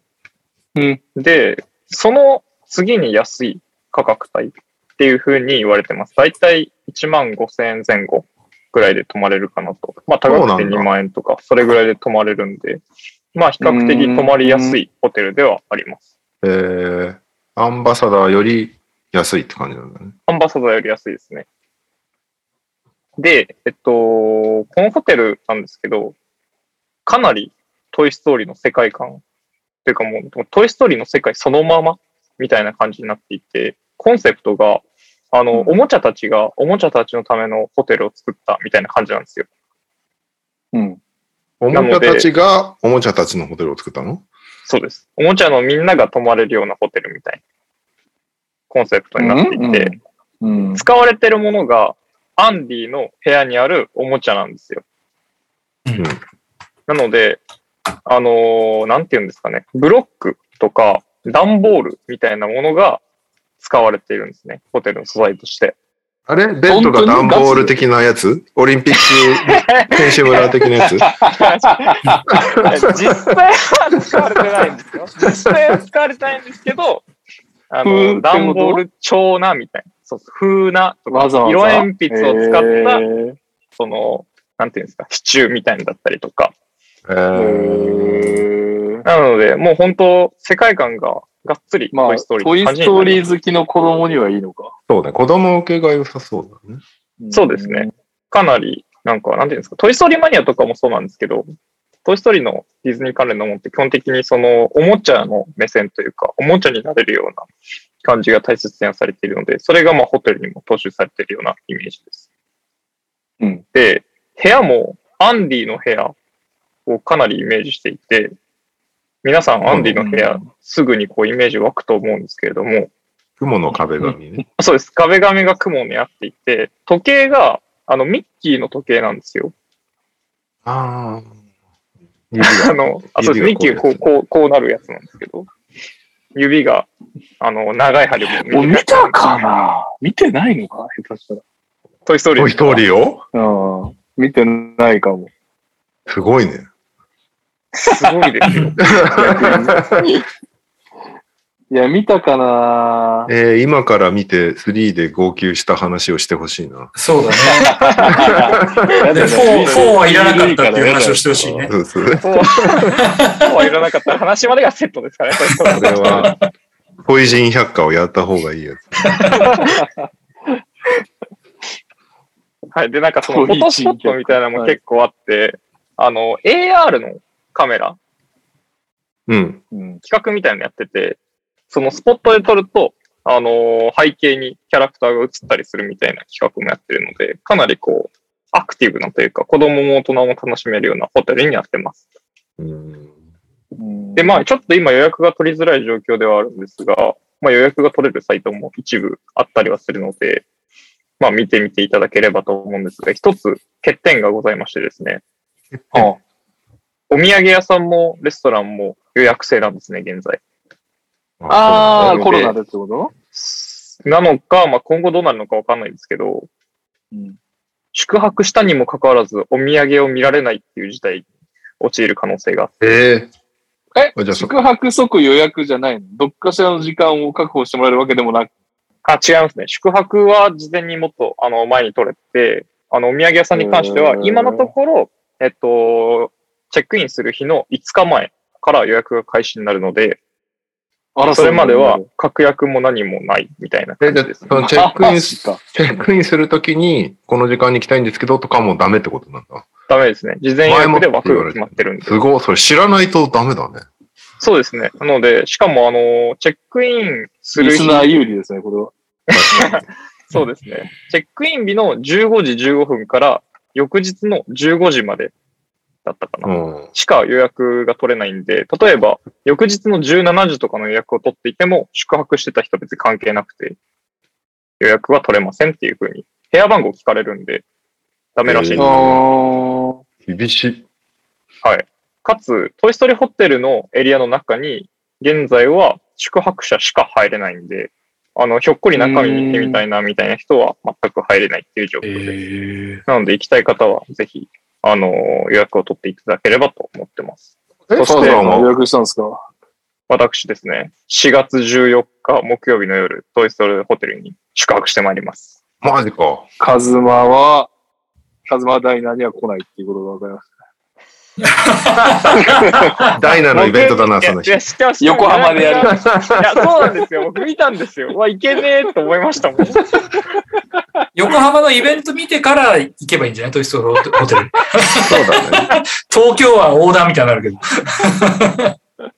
はい。なので、ちょっと、で、僕もそのお土産屋さん戦争を今週末行わなきゃいけないんで、そういう結構ドキドキしてるんですけど、もうレストランの方は無理でした。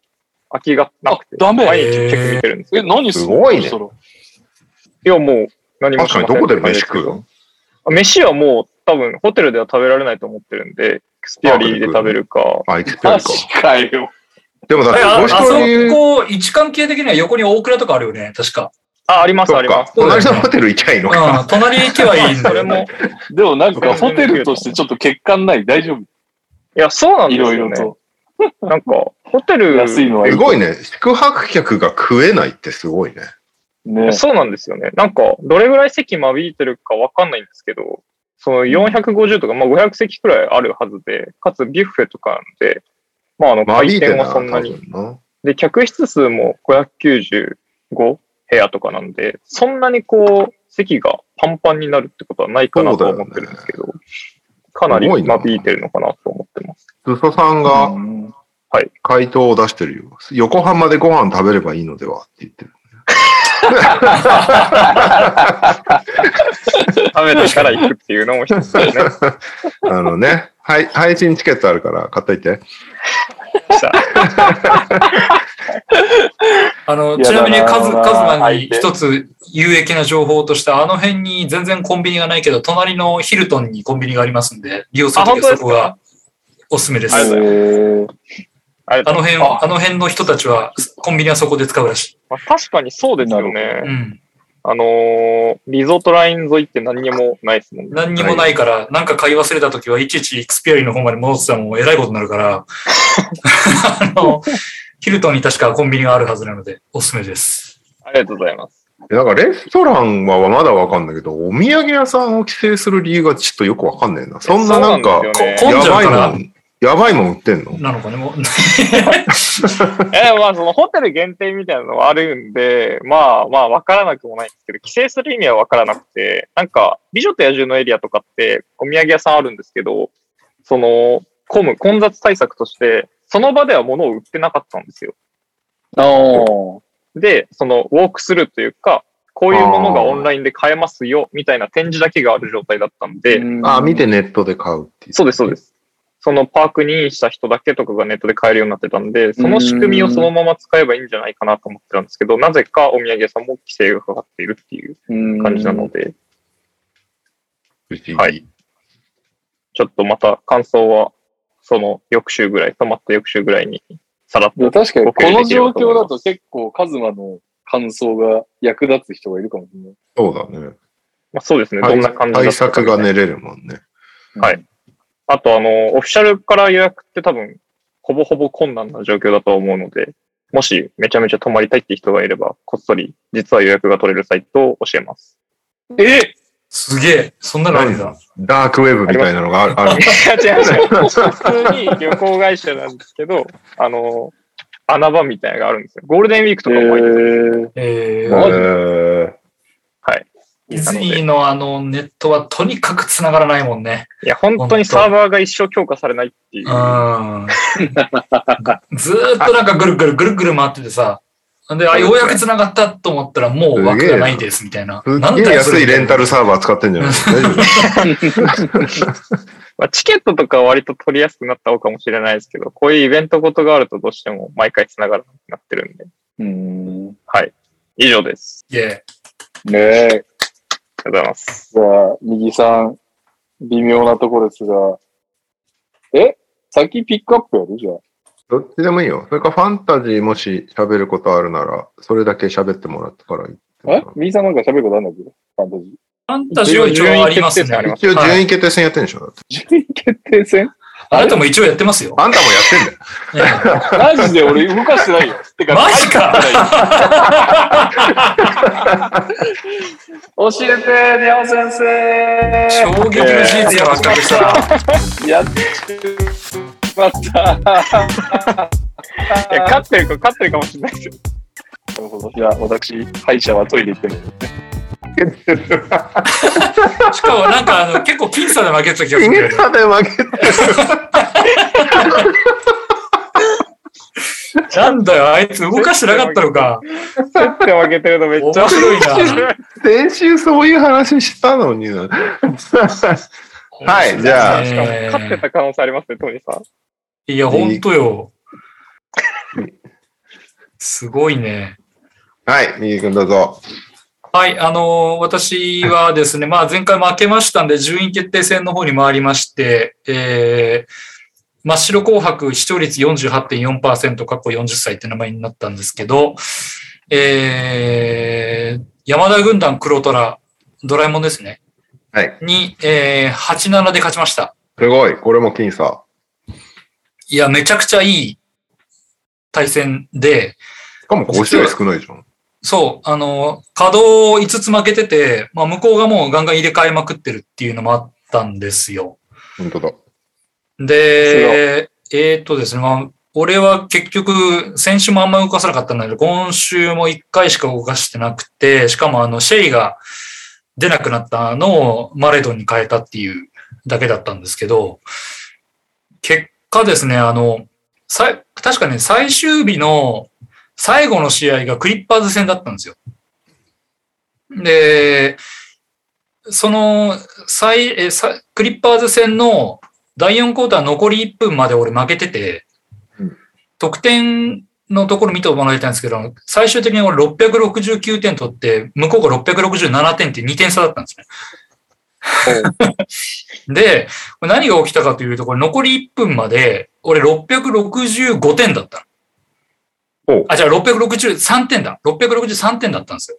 おで、えーその残り1分で、俺があの苦し紛れに取ってたアイザイア・ハーテンシュタインが、あの、まさかのスリーポイント2本連続で決めるっていう奇跡を起こして、ロケッツレジェンド。そう。この試合、あの、もう、ほぼほぼ体勢消した後に、あの、ハーテンシュタインがスリーポイントを空いたから打っちゃえって打ったら1本入ったのね。で、あの、それで666点まで来て、いや、これあと1点じゃん。ハーテンシュタインちょっとフリースローかなんかもらってくんねえかなと思って、ちょっとドキドキしてたら、なんか前、そのスリーを決めたのに気を良くしたのか、もう一本なんか何をくる、土地狂ったかスリーを打ったんですよ。まあふざけんなよと思ったら入ってさ、それが。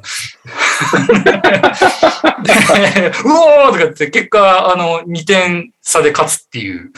で、その結果、あの、それまでのスコアがですね、本当だ7-8だったんですよ。うん。おひっくり返したのハーテンシュタインの奇跡的なスリー2本で8-7になるっていう。もうなんかあの、なことあるドラえもんに本当申し訳なかったな、なんかこれいや、ね。こういうの、ドラえもんが一番嫌いな負け方です。確かにあの、勝てるはずだった。いやいや、これドラえもん以外でも切れるだろ、この負け方。いや、俺もね、まさかそれは予想してなかったっていうところで、いや、なんか、すごかったですね。まあ、ちょ、今週ね、ヤニスがちょっとろっと休んだりとかね、なんかバランチュナスがいまいち調子が良くなかったりとかで、結構ちょっとしんどかったんですよ。あの、ジェイレン・グリーンは結構頑張ってくれてたんですけど、はいはいはい。うん。まあまあ、だからちょっと今今週無理かなとか思ってて、で、あの、相変わらずディロン・ブルックスを切るかどうかでずっと悩んでたんだけど、なんやなんやかんや活躍してるので、ディロン・ブルックスが。そうだ。でも、だからちょっと輝く、光り輝くテクニカル2があります。そうそうそうそう。まあでも一応テクニックから取ったから、こっちが。うん。ディロン・ブルックス以外はやってないっていうんで。スマート持ってんのか、ドラえもんが。うんなるほどね。あだからまあなんとかかんとかね、で、ディロン・ブルックスブルックスをちょっともう、もう抱え続けようと思って抱えて、で、あの、切らずに、やったんですけど、うんまあなんか結果的にね、あの、ハーテンシュタインが勝敗を分けるっていうよくわからない勝ち方で、はい、あの、勝たせていただきました。いや、でも楽しかったです。すげえなロケツ愛。月愛、はい、ロケツレジェンド。初めて聞いたわ、その勝ち方は。いやね。まあまあでも、ハーテンシュタインのいいとこはリバウンドちゃんと取ってるからリバウンドも取れてるっていうのはあるんですよね。194対なるほど190っていうこここも僅差だったから。おー、ほんとだ。すごいね。ほんと全部僅差だね。うんターンオーバーもそうそうスティールも。最終日まで本当にどう転ぶか分かんなかったっていう感じだね。えー、楽しかったです。ありがとうございました。はい。じゃあ、もう一個、もう一個プレイオフで順位争いをしていた大柴さんですけども。あれ？割と僅差だよ。マジか。だってもうね、得点とか半分だもんね。てか、クソ強くない？でも、ブルームーンさ。704点の書いてある、これ。確かに本700点すごいですね。700点も取られてるのに7対8でしか負けてないってすごくない？うん、すごいすごい。しかも率なんてこれワンチャンあった感じですね。フィールドゴールパーセンテージ。本当だ。ジャモラントを欠場しつつ、7輪差だ。すげえ。これバーンズ出してたらいけたんじゃな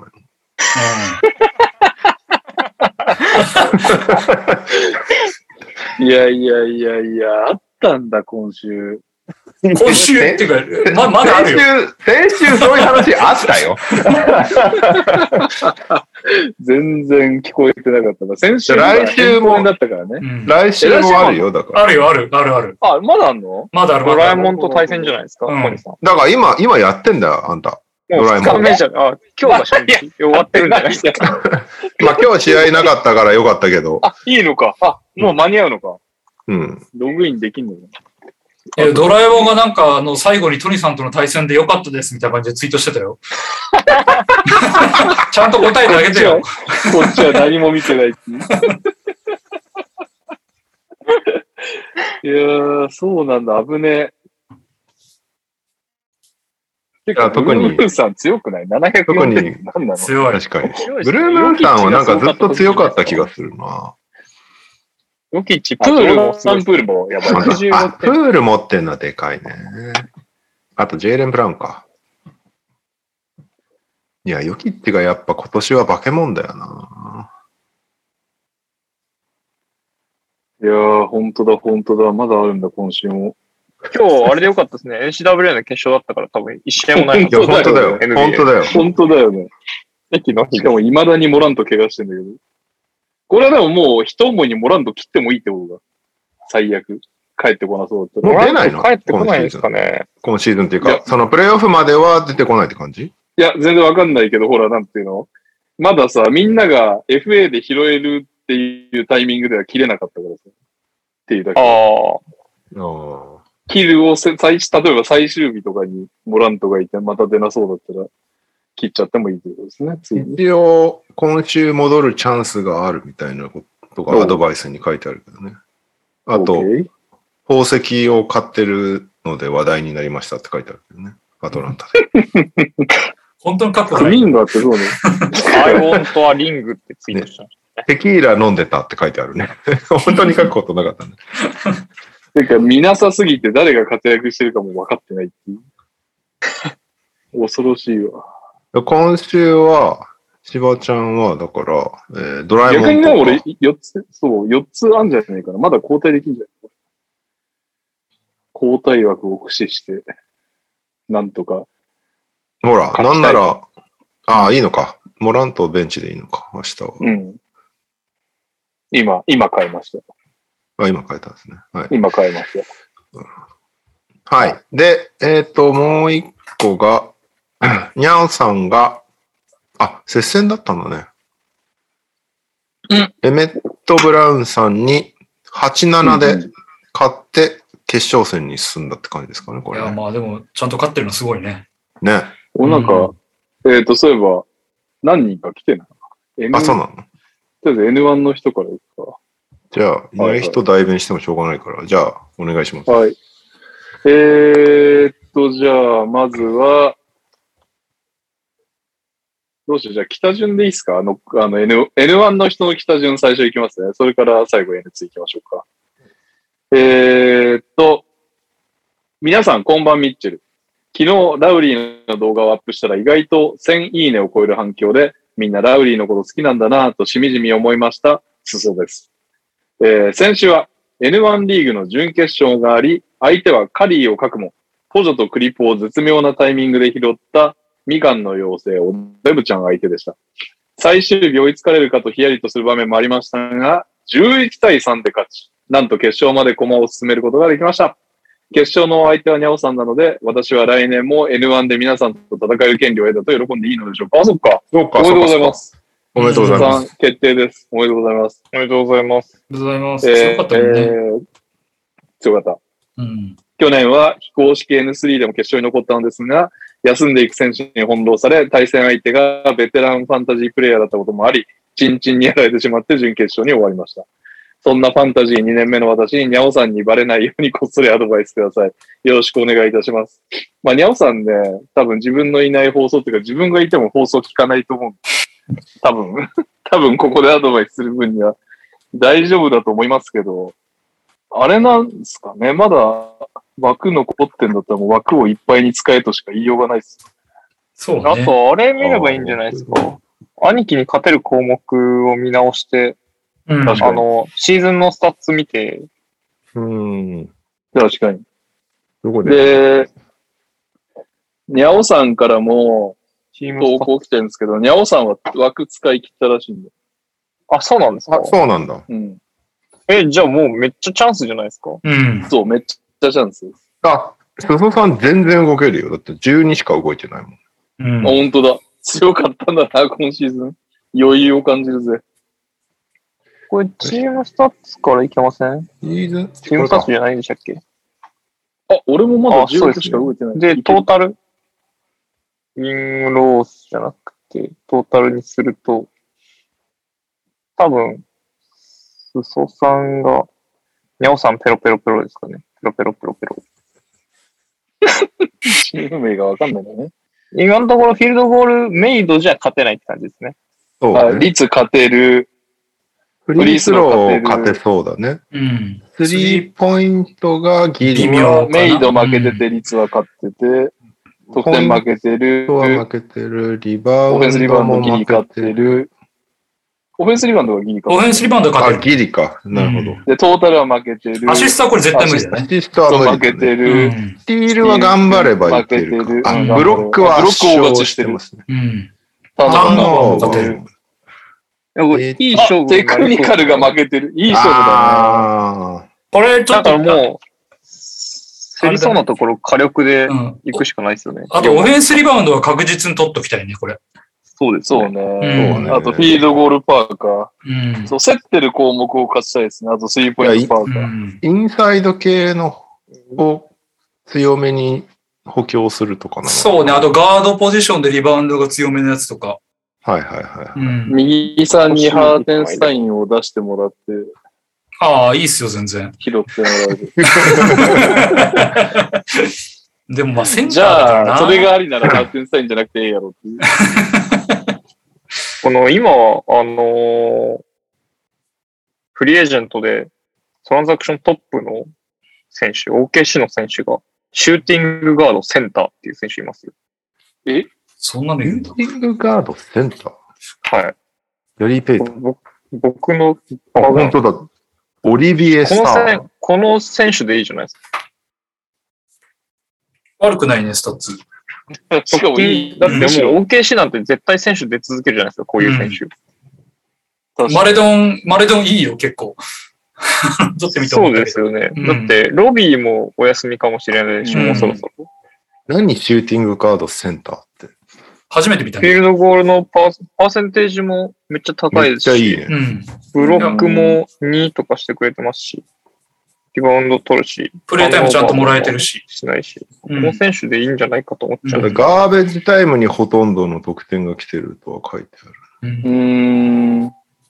まあでも毎回ガーベージタイムが発生するんだっていいんじゃないですか。まあ、するだろう。負けを狙いに行った結果。ああ、でも次ポートランドだな。シェン軍も。テングもいい。チェングンいいよ。リバウンド、シェン軍いいかもね。ただセンターの担保時なのがちょっと、するかもしれないですけターンオーバー多い。うん。率が心配だね。率悪いね。うん。そうだねど。。ザッパリとかってダメなんですかスリーがほぼほぼないとかね。ドワイト・パウエル。の、最近いいんだ。いい時期と悪い時期、サリック・ベイ落ちてるのなんでなんですか？兄貴が切ったんですか？今、スソさん取ったよ、このオリオリビエなんとか。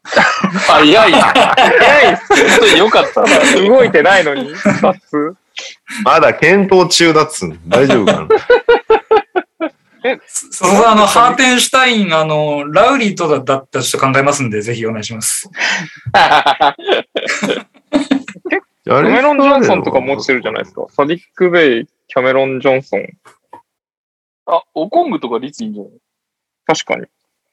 ああんま出てないんだよな。じゃあ25分とか出てくれると、6分の6とかが期待できるかもしれえ、ソさん今取ったのめっちゃもったいないって思っちゃいますけど。誰、4誰捨てた枠の？誰捨てたの？いや、てまだ、まだない。18回動けるからっすサーがさサーが打っていやでもあと4回でしょ1週間で4回だから3回しか動けないですよ。ブシエ切ってるね。あ、ブシェ出したんだ。まあ、ブシェ率は良くないから。あれあれなんだっけ、その、今週の稼働が何試合あるかとかも結構重要です確かに、確かに。しかも、ブーシェが割とオフェンスリバウンドそうだよね。ブシェ力だっ結た気がしますけど。構オフェンスリバウンドいいのに。大丈夫？あ切ったそうそう後に言われるっていう。ラウリーだけでは切れないですねって言ってる。すいません、こんな流れであれですが、ちょっと私そろそろ。ああ、はい。すいません。お疲れ様です。すいません。お疲れ様です来週も頑張ります。おはい疲れ様です。えークラウダーと切ればよかったのに。ウストさん、早いよ、動くのが。誰を切って何を伸ばせばいいですかねってちょっと前にコメントしてるのに、言う前にもう動いちゃったから。僕ならクラウダー切りましたね。率も安定しないし、オフェンスリバウンド取んない。うん、なるほど。クラウダーね。なるほどね。エースシューター、クラウダーのエースシューターモード1試合でも当たっちゃったら最悪ですから。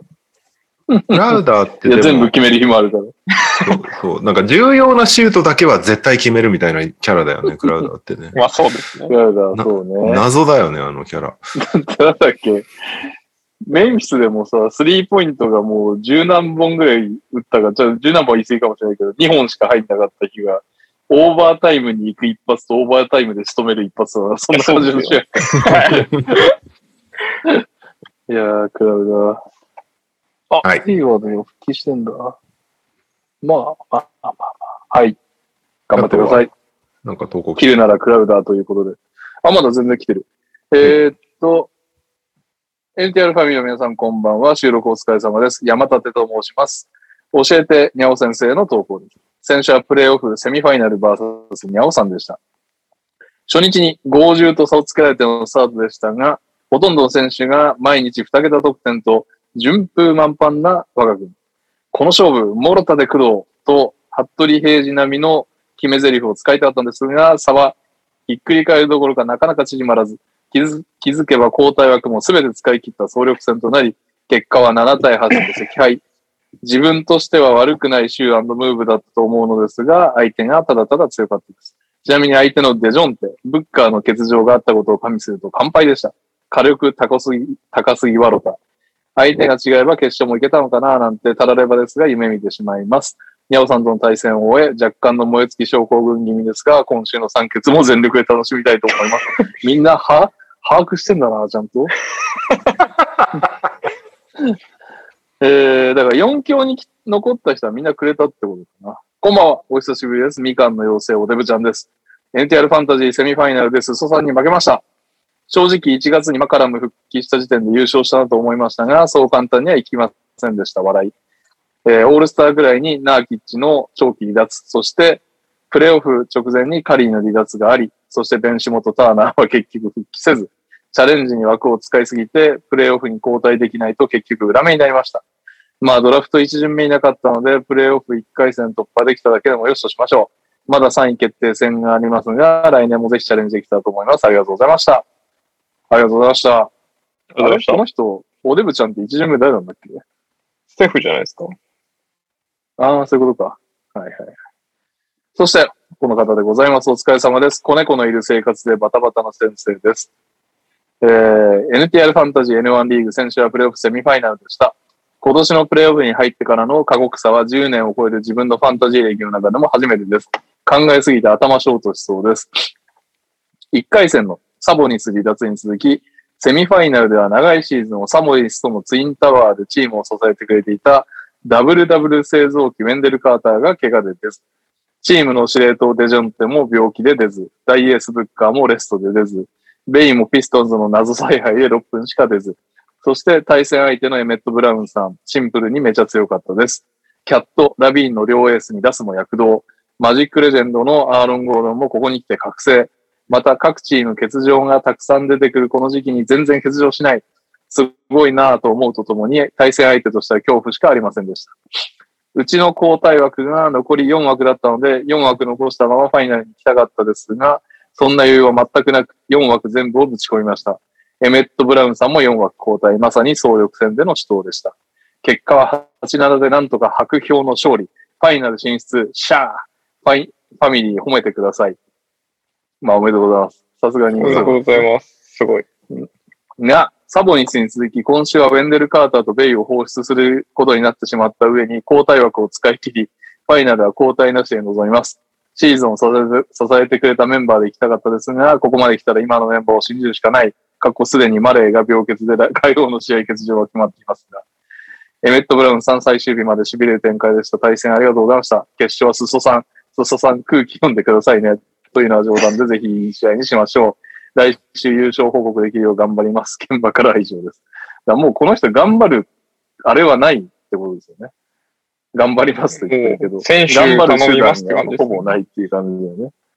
はい、そんなわけで最後 N2 が来てたんで読み上げます。えー、お疲れ様です。ホイホイホイバーグです。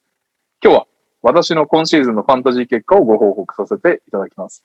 私、ホイホイ、今シーズンは N2 と非公式 N3 に参戦していましたが、レギュラーシーズンを終えて N2 では堂々の3位、一方の非公式 N3 では、スソさんを0.5ゲーム差で上回り、ギリギリ8位に滑り込み、なんとか両リーグでプレーオフ進出となった結果でした。おめでとうございます。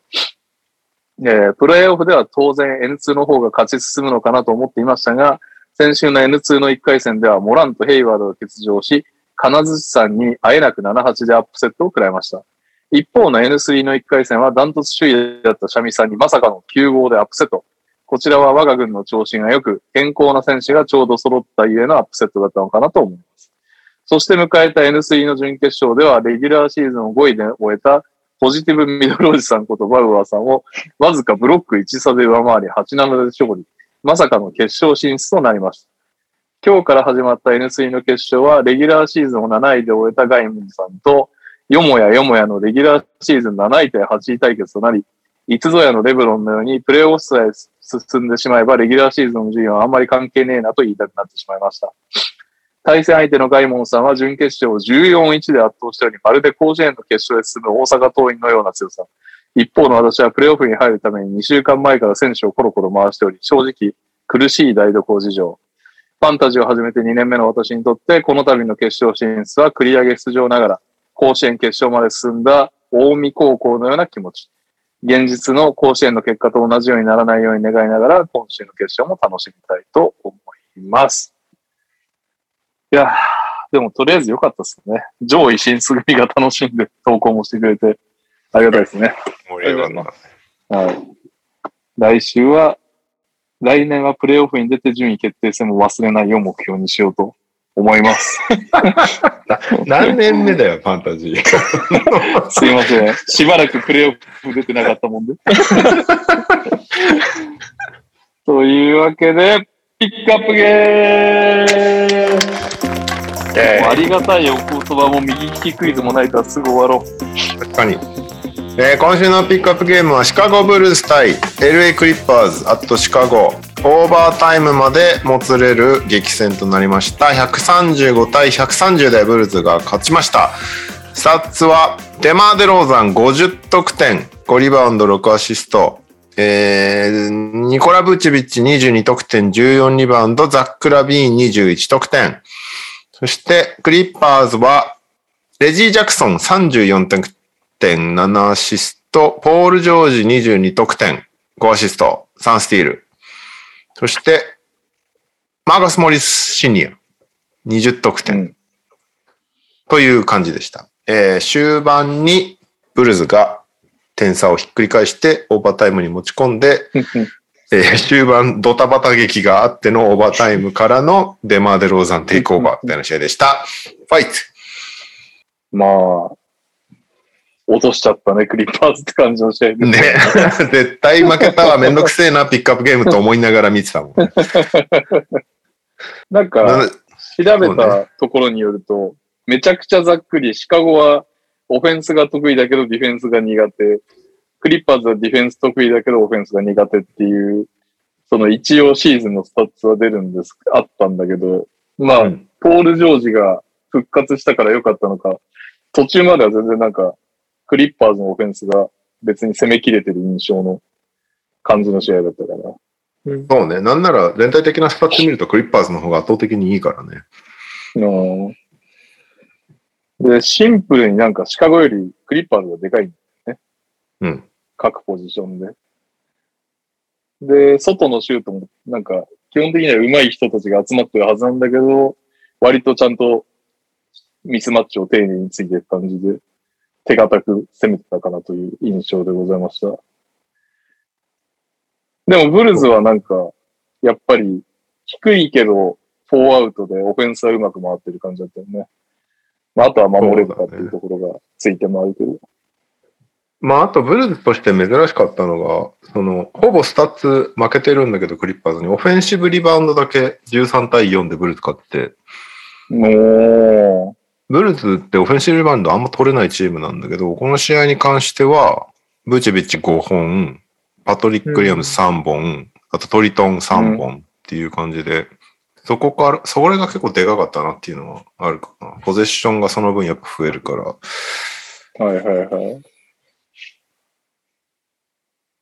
なんか今年の弱みそこだなと思ってたら、むしろそこがこの試合は良かったっていう感じだから、なんか不思議な試合見たなって感じだけど。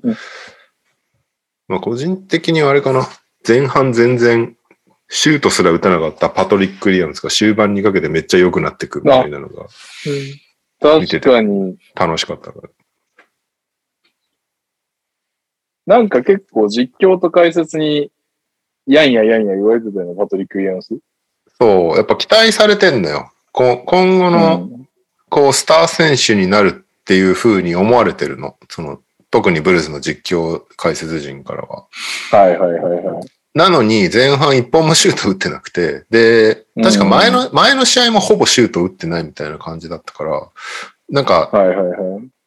俺がやるんだみたいな感じでやんないとダメだよね、パトリック・ウィリアムズは、みたいな論調が結構あったのね、この数試合。それが。後半、なんか結構ハーフタイムにいろいろ言われたっぽくて、あの、チーム、チーム内で。うんそしたらもう後半なんか別人のようなプレーしてたもんね、結構。なるほどね。だこう、結局、最終的にフィールドゴール4分の4なんだよ。パトリック・ウィリアムズ。で、終盤、終盤すごい貴重なスリー決めてたでしょ。はいはい。そういう、なんか、決めれるんだからやれよみたいなのは結構あるんだよね、ブルーズ内で。でも難しいな。あれだけモテる、打てる人たちがいて、そんね。そんなにめちゃくちゃ回ってくるわけじゃないもんね。そうそう。だそうですねデローザン、ラビーンがやっぱ、ね、ボール持てるし、プレイメイク、プレイメイクっていうか自分で持ってけちゃうから、あれなんだけど、でもそのパトリック・ウィリアムズのすごい貴重なスリーのアシスト出してるのはデローザンだったりするから、うん。その辺がいい、だこの、この試合で言うとデローザン50点取ってるし、めちゃめちゃ打ってるからあれなんだけど、うん。デローザンのいいところって、そういう終盤でもパスできるところだと思うんだよね。うんで、ラビーンも、俺がエースじゃないとダメだっていうタイプじゃなくて、そのデローザンが調子良ければデローザンに譲れるタイプだから、それが本当はいいところなはずだから、そこが噛み合っていけば強いはずなんだけど、なんか、この試合に関して言えば終盤それが出てよかったなっていう感じはするけど、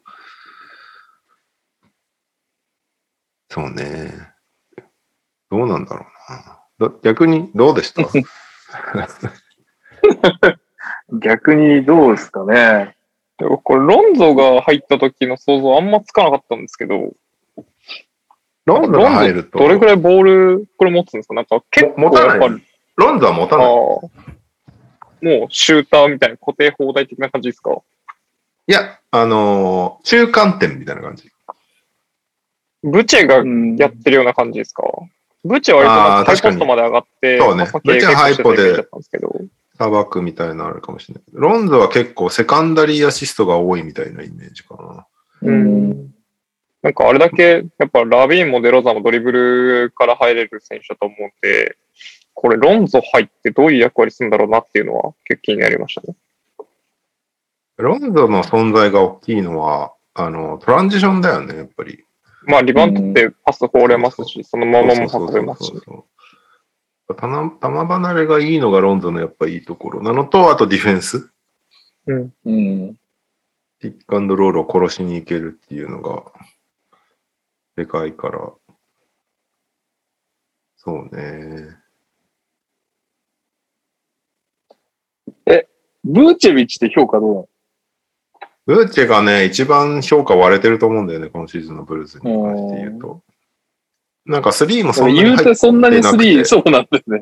そう。率見るとそんな入ってないし。今年は本当入ってなくミて、この、まあ、この試合は入ってる方だったんだけど、この、今シーズン本当に3が入ってなくて、なんかいつもはトップから絶対3決める人なのに今年入ってないねみたいな感じで。うん。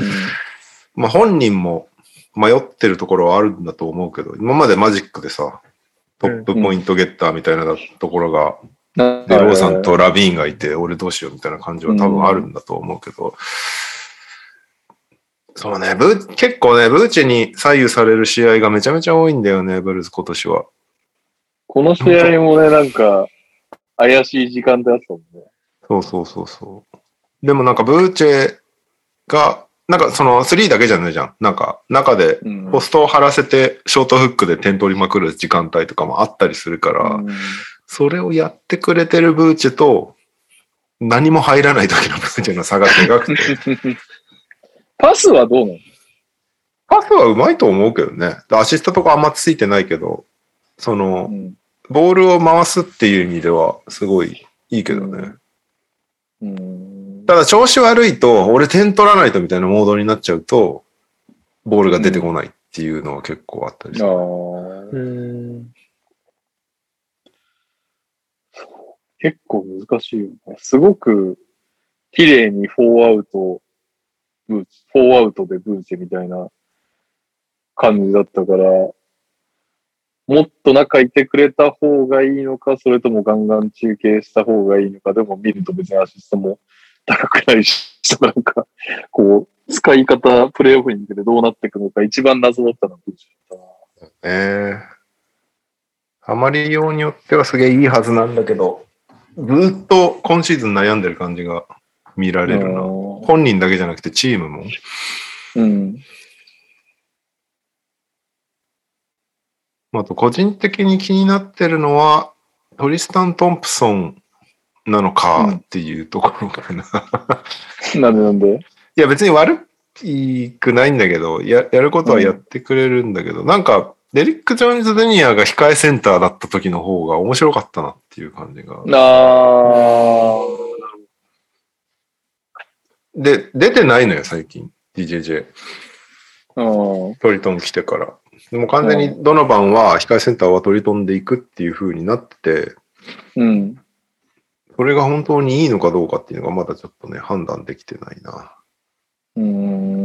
まあその、まあ、でもプレイオフになると結構ハーフコートで相手のインサイドとバチバチやんないといけない時間帯が増えるから、トリトンの方がもしかしたらいいから、今からそうやってるのかも、そうそう、やってる可能性はあるなとは思うんで、だとしたらまあ納得するんだけど、なんかバンバンバンバン走ったりして、面白かった時のブルーズは DJJ がセンターだったなっていううん。記憶があるから見たいなっていうのがあるんだと思うけど、なるほどね。確かに全く使わなくなっちゃうとあれだよね。急にやってもできないよ。そうそうそう。なんか、切り替えれるならいいのになって思うよね。その時間帯によっ確かて。に。その、結局トリトン出ても方面、フォーアウトワンポイントだもんね。そうそうそうそう。そう考えると、もうデリック・ジョーンズ・ジュニアとかになると相当、もうファイブアウトに近い形になると思う。うん。もうちゃんと見てないけど。トリトンっていい選手だとは思うけど、結構やれること限られてるからさ。で、うん出てる間はもうそれをするしかないみたいな感じになっちゃうから、そういう時用にデリック・ジョーンズ・ジュニアみたいに完全にファイブアウトにできる風神を今使っといてもいいのになとはちょっと思うんだよね。今そっちの方が流行ってるんですね、どちらかっていうと。そうそうなんかその2種類持ってるチームのだから。が。なんならまあ相手のクリッパーズもめっちゃ小さい時間だったよね。レジそうだねー、。ポジョ、コビントン、モリス、バトルみたいな。そうそう。脱罰出してない時間帯とかあったからね。でそこにうん。対して、こっちもぶつけられると面白いのになとは思うんだけど。まあだから対戦相手によって変わってくんだろうな、多分。プレイオフになるとなおさら。うん。でもね、イースト割とでかい選手多いからな。それも踏まえてのトリトンなのかな、きっと。結局、難しいよね。でも、でかい選手相手のがスモールで、オフェンス的には本来、あのね、まあ、引っ優位性を持てるはず張り出し。てっていうね。うん、まあでもヤニス引っ張り出したところであんま変わんねえからな、多分。まあ、ヤニスは確かにそうなっちゃうな。あれ？え？と、ブルーズが6位？今6位だから、このまま行くと、シックスサーズあ、今バックスだ。6、あ、じゃあ今5位だ。す今5位だ。だから4号だとエンビードなんだよね。おー。おーハーデン、カルーソめっちゃ楽しみですけど。確かに。まあでもエンビードは引っ張り出しちゃった方がいいのか。ねえ良さそうだけどね。下にいられるよりはブーチェがスリーを決めまくるっていう。ああ、でもエンビードだったら逆にディフェンス考え考えたらでかいやつがいた方がいいとか思うのかな。難しいね、バスケって。うん。難しい。そうだね。だからエンビードが攻めてきた時にトリトンがいた方がデリック・ジョンズ・ジュニアよりはいいよねってはなるだろうし。難しいね。その辺のうん。そうね。だからな、なんかでも片方に振りすぎなくてもいいのかなとはちょっと思っちゃう。うん。悩めるシカゴブルーズ。この試合はよ、この試合も良かったっつうか、めっちゃ勝ったんだって感じだったもんそうだね。クリッパーズ、いつ負けんのいつ負けんのと思いながらずっと見てる。一応最後のあ第4クォーター終盤の説明をしておくと、はいもう負けそうだったんだよね。もう、クリッパーズインバウンドしたら 終わり。そう。あ、じゃあ、ブルーズがインバウンドして点を取らないといけないみたいな状況で、うん。そのボール入る前にクリッパーズがファールしたから、あの、デッドボールファールでフリースロープラスポゼッションもらえて、うん。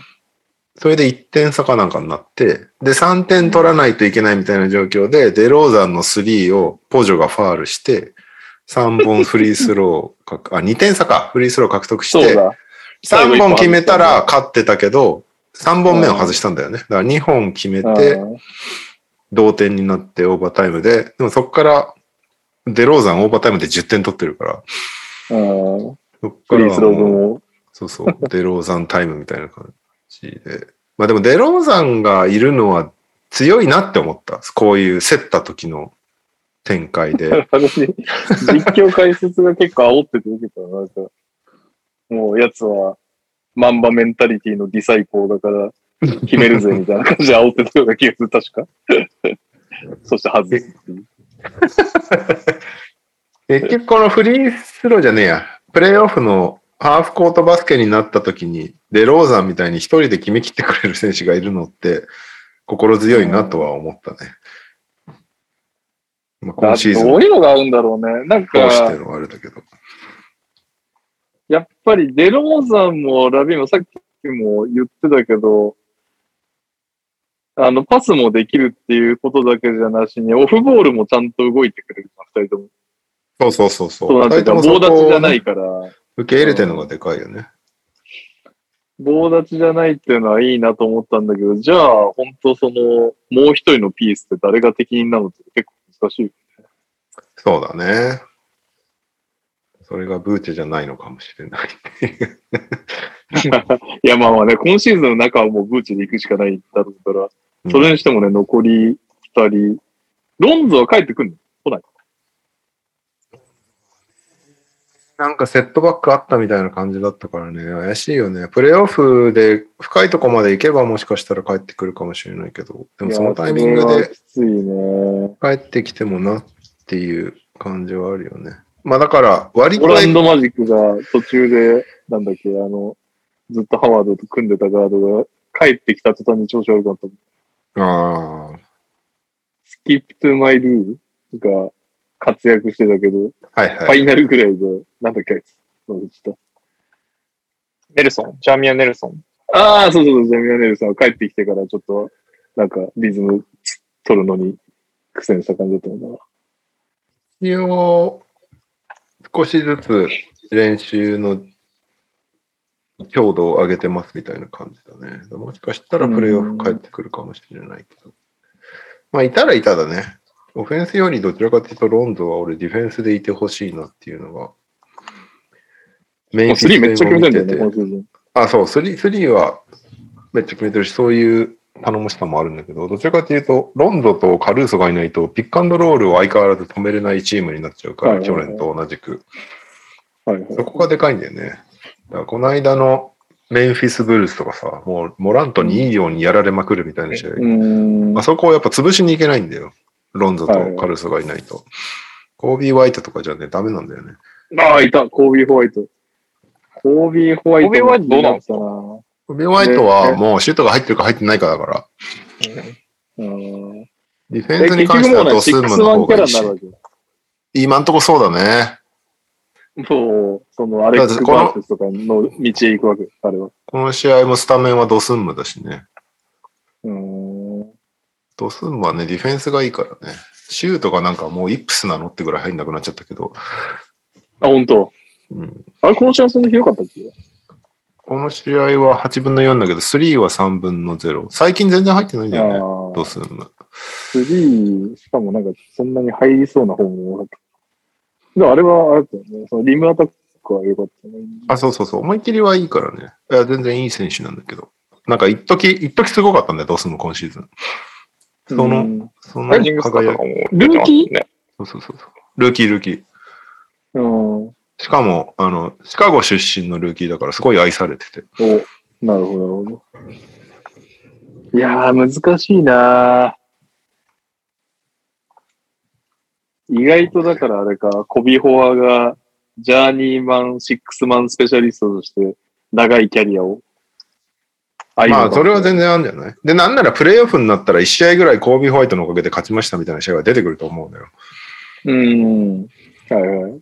でそういう良さはあると思うけど、なんか安定してスタメンポイントガードをやってくださいっていう感じにはならなそうだなっていうのはちょっと思ってるかな。しかもねその主力がデローザン、ラビーンとなると、2人でパス回すからさ、別に正規ポイントガードがいるかって言ったらちょっと違うよなっていう、ディフェンス振ってる人の方がいいよねってなっちゃうんだよね、多分。なるほど。なんかあったもんね。結構そのオフェンス有能な選手たちが出てって、ドライブ、ナイスドライブ、キックアウト、ナイスドライブ、キックアウト、ナイスドライブ、キックアウト、時間ねえみたいなポジションあった。何やってんだっけあ、そっか。それで思い出したけど、ドスンムとコビホアをえ併用してる時間帯もあったんですよ。あったね、あったね。まあタイプ違うからね、併用はできるとは思うけど。いやー、まあまあまあ、もうここまで来ちゃったら、あの3人は、ブーチェ、デローザン、ラビーンは真珠するとして、他が意外とこの後に及んでまだ決まってない感があるということですね。そうね。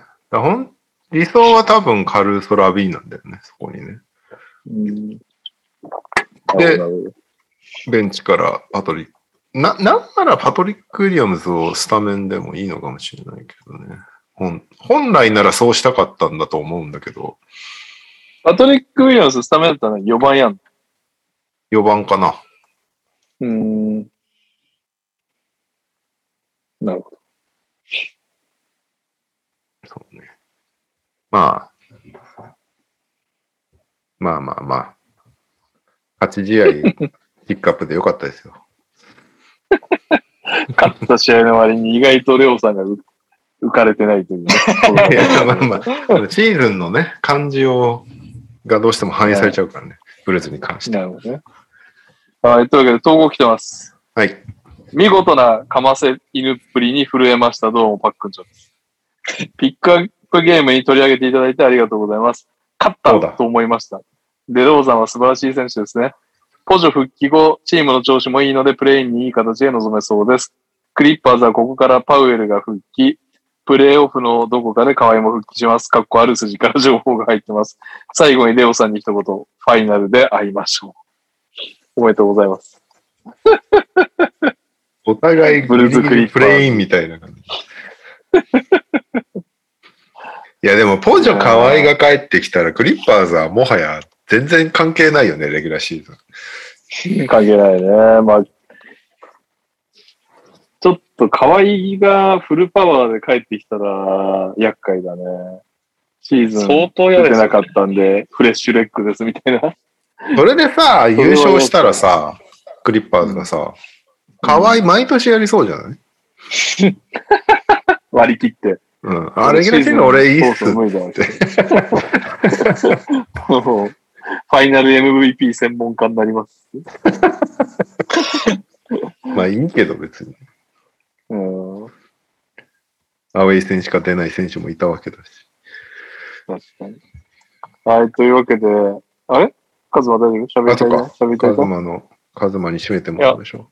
大丈夫ですけど、クリッパーズの感想はなくて大丈夫ですよねっていうのは気になりました。ああ、そして、えー、ポジョとモリスのミッドレンジからのオフェンス展開するんだな、このチームって思いました。なんかあそこが全部あオフェンスのになるの結構気になりましたけど、まあ低かったからね、相手が。そうだけどそういうことなんですかね。毎回、毎回同じ戦い方なの。なんか大体もう、う、はい。デコボコができちゃうじゃん、なんか、このマッチアップ。まあまあまあ。あのーラインナップだとそうかもしれないですけど、なんか珍しくないですか？絶対にこう、ディフェンスを背負ってからオフェンスが始まるみたいな感じになった気がするんで。モリスはそうだったね。まあ、ポジョはいろいろやってたけどね。まああれにバトゥームがすごかったじゃないですか、バトゥームが。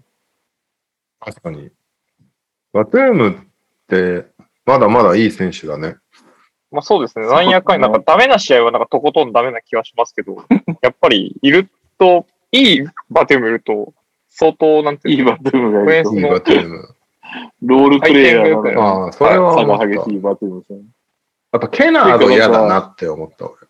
ああ。ああ、嫌なとこで決めてくんだよね、ケナード。うんまさかのリーディングパーセンテージですよね。でバトゥームさ、なんか、大ベテランのに相変わらずなんか、ドスンムとかにオールコートでつかされて、スローダウンさせる役割とかやらされてて、すげえな、この人って思うまだこれ、こいつの、この人に仕事振られるんだ、心が思いながら見てる。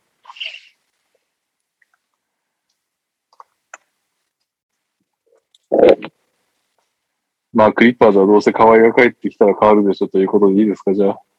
まあそうですね。今、レジー・ジャクソンのチームだから。レジー・ジャクソンもな、跳ねなかったな。まあ、今年は跳ねてんのか、一応。いや、今年はいいでしょう、レジー・ジャクソン。うん。でも、つってもじゃない、言うて。まあね。でもこれで河合帰ってきてさ、レジー・ジャクソンがお前3番手なって言われて怒り始めたら笑うけどね。いや、さあ、どうなの？河合相手でもそんなこと言い出すの？でも怒る相手、怒る人なんだよ、レジー・ジャクソンって割と。まあ、いや、そうだよね。それで OKC 出てたわけだからさ。そうそうそう。うん。それをまだ乗り越えれてないのかどうかが、割とうん。今シーズン見られるそうだなと思ってます。うん。またズバッツはずっといい選手だなって思った。うん、頑張りますね、やっぱ。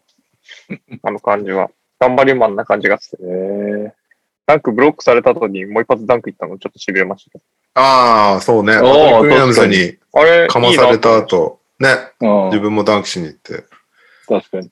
確かに。あの、あの感じいいよね。競争心そうの。ね。決して悪くはないですね。っていう感じかな。そうね。まだや役割が決まってる中でが頑張って決まる選手ってる中で非常に頑張るし、あと、まあ、ガタイの割に走れるっていうのはすごい重要だと思うけど。や、でもそうというのがはいえもうちょっと大事なんだよ。なんかもう、大事なんだけども、今のセンターがなんかちょっと、やべえやつがいすぎて、なんか、いや、そこと競おうとしちゃダメだって。あの人たちと競おうとしたら壊れてくだけだからやめた方がいい、絶対。自分の役割を理解してそこを100%、120%発揮するのが NBA で生きていく道だと思うよ、センターにとって。なるほど。じゃないと無理でしょ。お前、お前エンビードとよけちゃってるの見てみろよって言われてさ、いやいやいやいやってなるでしょ。そこで査定しないでくださいよって。意外と俺、もともと好きなんだよね、パスって。トップからめっちゃ、スキップパスかまし出し始める。いやー、濃くすぎるよ、それ。ただでさえ、ね、センターポジションなんて、急に干されまくって、NBA から消えていく選手が多いポジションなのに、確かに確かに。急にお前今度はパスしないとダメだとか言われたら厳しいよね。誰もいなくなっちゃう。そう考えると、ズバッツ頑張ってな、ズバッツ、バランチナス。まあ、バランチナスはね、スリーも打つけど、確かに。ペナス、ペナスの生き残り方もすごいよね。すごいね。全くスリー打たない日もあるからね、ペナスなんて。メンフィスの時はもうトップのスリーはなぜか入るけど、他の角度が全然入んないから、普通は、ああいう人って、普通のチームで言うとさ、やっぱり、あの、コーナーに置いとくセットとかを使いてんだけど、そこは入らないっていうトリッキーさがある。フリースローの延長線上しか打てませんみたいな感じですね。45度なんて。そうそうそうそう。今は知らないけどね。メンフィスの時はそうだよね。まあいいや、チナツはどうでもいい。じゃあ次の試合決めますか？はい。次の試合決めましょう。えーっと、明日以降の、まずベーシックパス見るけど、もう、あのースタンディングもスタンディングなので、このチームに注目したいっていうのがあれば言ってください。一応、ベーシックまあ、パス明ホークス日はロッ、トーズ以上。ホークス、ああ、確かに割と競ってるやつだね、これね。ホークスラうんめっちゃプターズ。急にいい試合が。はい。えー木曜日、ネッツ・ニックス、ニューヨーこク、れショーダウンはいらないか。いらまあ、ニックスも関係ないもんね。うん金曜日、レイカーズ・ウォリアーズ。うん。もういいか、これはね。土曜日、サンズ・ジャズ。うん。多分ね、15点差ぐらいつけて負けるやつですね、ジャズがね。逆転してて。えー10日日曜日、本当にそんなに、はい。いや、ちょっとそんなにパスしないのっていう気になり方確かに、それちょっと見たいね。でも、こ本当の、にそんなにパスしないの。このツイートが出ちゃったから意地になってパスしまくるドノバン・ミッチェルみたいなのもあり得ると思うんだよね。はい。えー日曜日、えーペリカンズ・グリズリーズ。まあまあ、それはいいカードだと思いますよ。はい。そして11日月曜日、ウィザーズ・ホーネット。ああ、ウィザーズが終わっちゃったからな。そうね。ホーネッツ頑張らないといけないけど。そうだね。そんなとこかな。まあ、レイカーズ。まあ、早すぎるっていうのを除けば、ホークス・ラプターズ、そうだね。ね。これ、見てから1週間ぐらい経っちゃうけど、ホうんークス・ラプターズ。これにします？ソさん、私が取ったオリバー・サーさんを見守る OKC 戦っていう選択もありますよって、ソソさんがないよ、ないよ、そんなものは。いいよ、OKC はも OKC 戦、この間あれだ負よ。昨日だっけな。う。ポクシェフスキートリプルダブルしたからね。いやいやまあ本当に好きだったらいいけどさ、そもそもで言えば勝ちたくないっていうのはもういいじゃん、見なくて。もう、さすがに。あとは順位争い系を見るかだよね。そうですね。順位、特殊大体なんか、一応ベーシックパスカーとか言ってるけど、この番組聞いててベーシックパスの人どんくらい確かにいないよな。セルティックスバックスとかね。スパーズウルブス。もうん、ああ、スパーズウルブスなんかもいいかもね。結構よそねグリズリーズナゲッツ？うん。あとは、あ、キャブスネッツも割と重要な試合っ。ぽいな。確かに、確かに。そうっすね。あとは、そんなもんかな。うーん、そうだね。そんな、どこら辺かな？今言ったとこですかね。はい。どうですか？キャブスネッネツ、えーうんラプターズ・ホークスだっけ？あとうんもう一個あったよね。バックス、ボストン？あ、バックス・ボストンね。でもここれはなんか、プレイオフでもありえそうだからな。うん、まあ、そう落ちですね。落ちそうなとこを見たいよね。あ、スパー、スパーズウルブスか。スパーズ、スパーズウルブスも全然いいけどね。そうね。金曜日ならデジャンテ復活してる気もするな。お。これにする？スパーズ・ウルブス。スパーズウルブスにしましょうか。結構どっちも見てるような気もするけど、まあ、意味合いが違うということで。じゃあこれにしますか。うん。はい。7月8日金曜日、朝9時から、ミネソタホームですね。スパーズ・ウルブスの試合が来週のピックアップゲームでございます。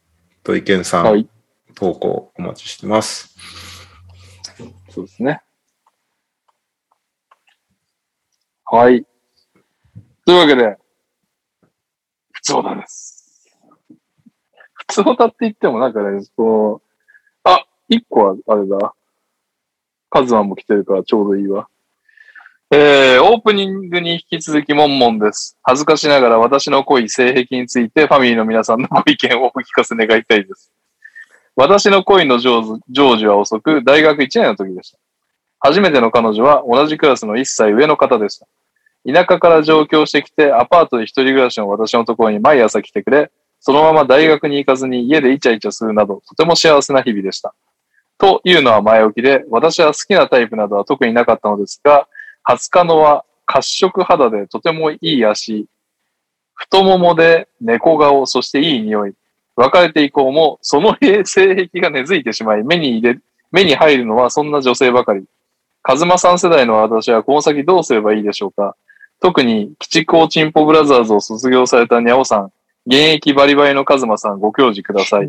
ちなみに別れた、別れた後元カノ以外で同じクラスで3人ほどお世話になったのはいい思い出です。クソ野郎エピソードが最後にぶち込まれてきましたね。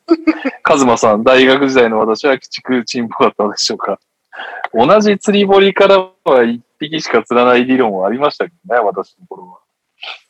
太ももでってどういうこと？太いももなのかなとは思いました。いい足、いい足、いい太ももってことですかね。いい足、太ももで、猫顔、そしていい匂い。フェチってことですかね。で、同じタイプが好きになっちゃったってことか。発色系。カズマさん。別にこれ同じタイプを求めればいいんじゃないですか？じゃあいけないんですか？確かに、いくらでもいそうだよ、ね。同じ、いや、そうですよね。同じタイプを追い続ければいいんじゃないですか？っていう。それか新しい性癖を見つけるか。そうね。もしくは、全然真反対な人を言ってみて、うん。あ、これもいいかもってなる。いや、そうですよね。なんか、それでいいんじゃないかとしか思わないですけど。同じクラスで3人ほど、あ、元カノ以外で同じクラスで3人ほどお世話になったっていうのはどうですか、カズマさん？お世話になったってどういうことですか？まあ、お世話になったいろいろあるでしょういね。や、いや、まずい方のお世話になっただったらやべえやつだなとは思いますけど。元カノ入れて4人ってことでしょ？だって同じクラス。そういうことで。すごいね。すごいですね。僕はリスクを取る、あの、リスク嫌だなって思うタイプなんで、そういうこと絶対しないですけどね。あと、絶対しないですね。友達の友達と両方行くみたいな絶対ないですね。あ新しい畑に行くみたいな感じです。あ、ということで、モンモンさんはとりあえず鬼畜認定はされました。あ、すそさん、真反対だと色白、ガリガリ、犬顔、臭い匂いって嫌だなって言ってます。待って待って、臭い匂いはやめよう、とりあえず。臭い匂い北シェフはやめよスキーみたいな人見つければいいってことですよね。そっか。僕う。いや、ね。だからあれじゃない？なんかその、本当モデル系と付き合えばいいってことでしょ？そうだね。北欧のモデルみたいな。僕僕はめっちゃなんか、いや、ロリ系とかハマるんじゃないですか？そういうなんか、性癖持ってる人。ああ、意外すっと。ごい幼い系、幼いルックスの子とか、行ってみたらいいんじゃないですかね。確かにでも、はい。褐色？褐色って結構強いキャラクターだからな。そこじゃないだけでまた違いそうな気もするけどね。え そうですよね。ロリ系試してじゃあもう色白はは縛ろう。ロリ系でも犬顔でも何でもいいから、次はもう色白縛りでいきましょう、ももさ色白細身で行ったら投稿ください。ん。はい。その結果どうだったか、はいお願いします。というわけで、えー、あと2通、クイズです。多いな。もうちょっと来週からね、でも来週どうするかをね、発表しないまま終わると思います。まあいいや。おかかさん、あの、もしお時間が余ればで大丈夫ですとは書いているんですが、もう読んじゃいましょう。サラリー表を見ていると、この選手、この活躍でサラリーこんな安いんだと思ったので、皆さんにクイズで答えてもらいたいなと思いました。では、サラリーから選手当てクイズ。ちなみに、レオさんからしたら超簡単かもしれません。急に。レオさんハードル上げるのやハードルが上がっていく。め そんな詳しくないから、俺。数字は。えー、1、契約は来年まで残っていて、今年が約4.3ミリオン、来年が約4.5ミリオンで、来年はプレイヤーオプションとなっています。いそうですね。れは当てる4.3、んですか4.5。そんな人いくらでもいるでしょ。ヒント2、生年月日は1995年2月10日生まれ27歳。95最終年はないですよね。っていうか、このクイズあれっすね。サラリーから戦車ってクイズなんですけど、サラリーに関わる人は1問目だけですね。そうですよね。いや、今、思ったんですけど、さよなら NBA とかと何ら変わらないですよね。ヒントに金額加わってだけだと思う？丸に、生生年月日は1995年2月10日生まれ27歳。ヒント3、身長203センチ、体重113キロ、ポジション、パワーフォワード、センター。これは一応僕が訂正しちゃいましたけど、一応原文だとポジティブって書いてあるので、ひょっとしたらポジティブな人かもしれないです。身長203センチ、体重113キロ、ポジティブなパワーフォワード。な可能性もあります。で実際ポジティブそうなキャラクターです。そう。2メーター3センチのセンターっす、パフォーセンターっすよね。ヒント4。現在6年目だが、現在のチームを合わせ、ろ5チームを渡り上げています。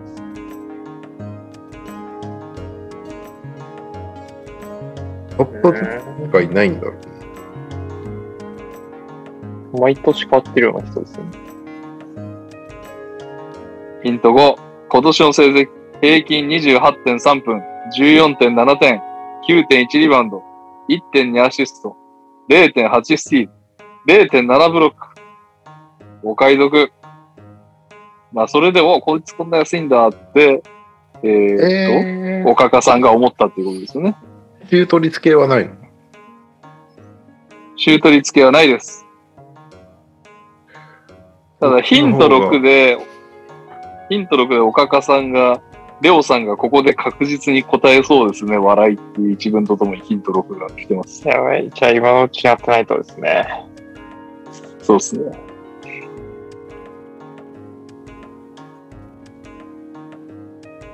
えー。わかんないいっ。ちゃいますよ。はい。ヒント6。2015年ドラフト全体22位指名。ブルーズ系ですか？お？はい、はい。はい。レオさん。フォーティス正解。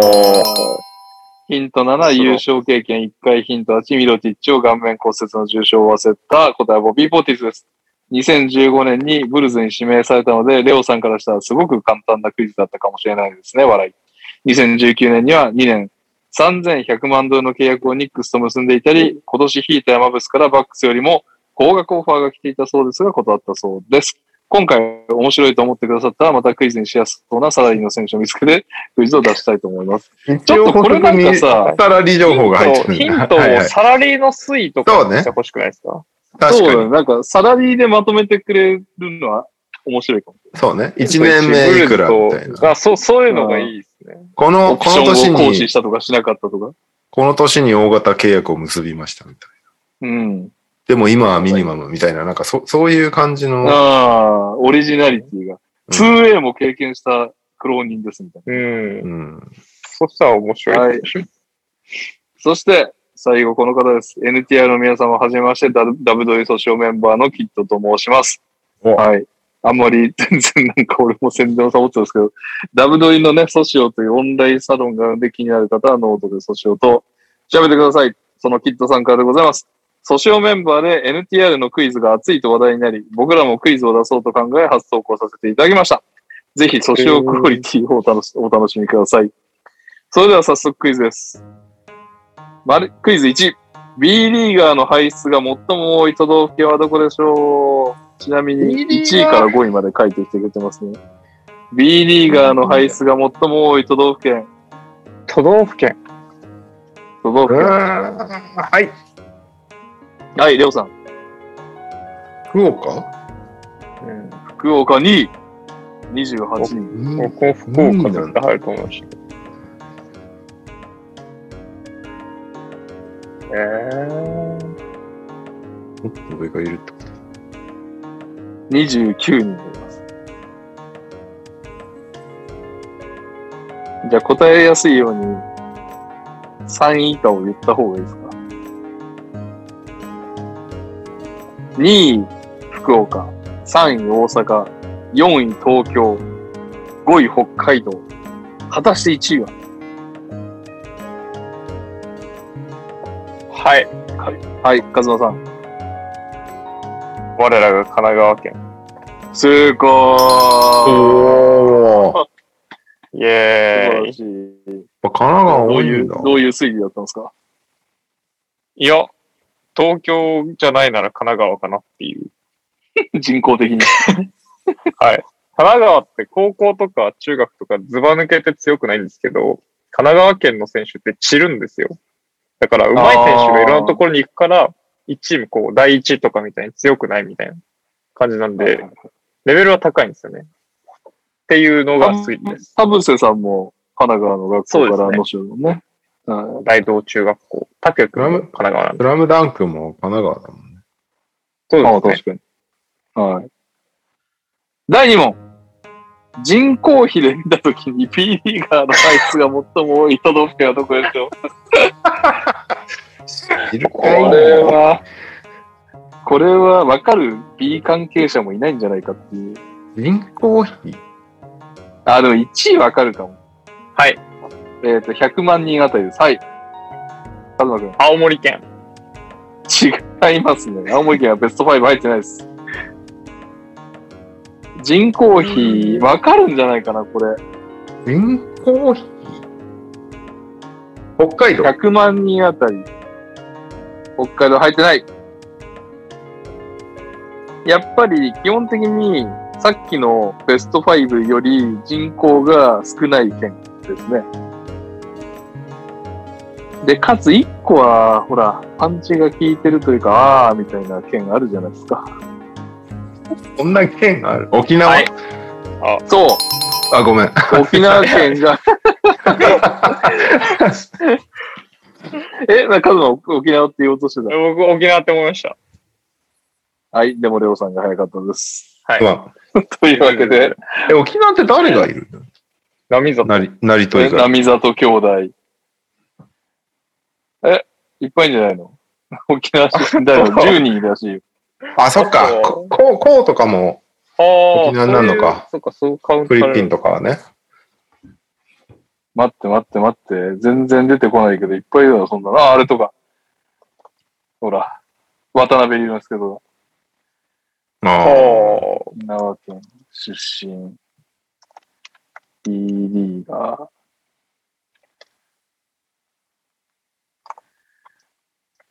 ーガー。移住、高谷。津山。おうあ、津山もそうなんです。うん。など、10人いるらしいです。あ、狩俣正。ああ上里和む、まさかの仙台に行っおーへえ。た。あと、ほ山内森久。ああ。ど。じゃあ、こうは違うんだね。あ、岸本隆一。そりゃそうだ。ああ、そっかそっか。そっか。まあでも人口的にそっか。10人いたらもう全然率としては、あれなのか。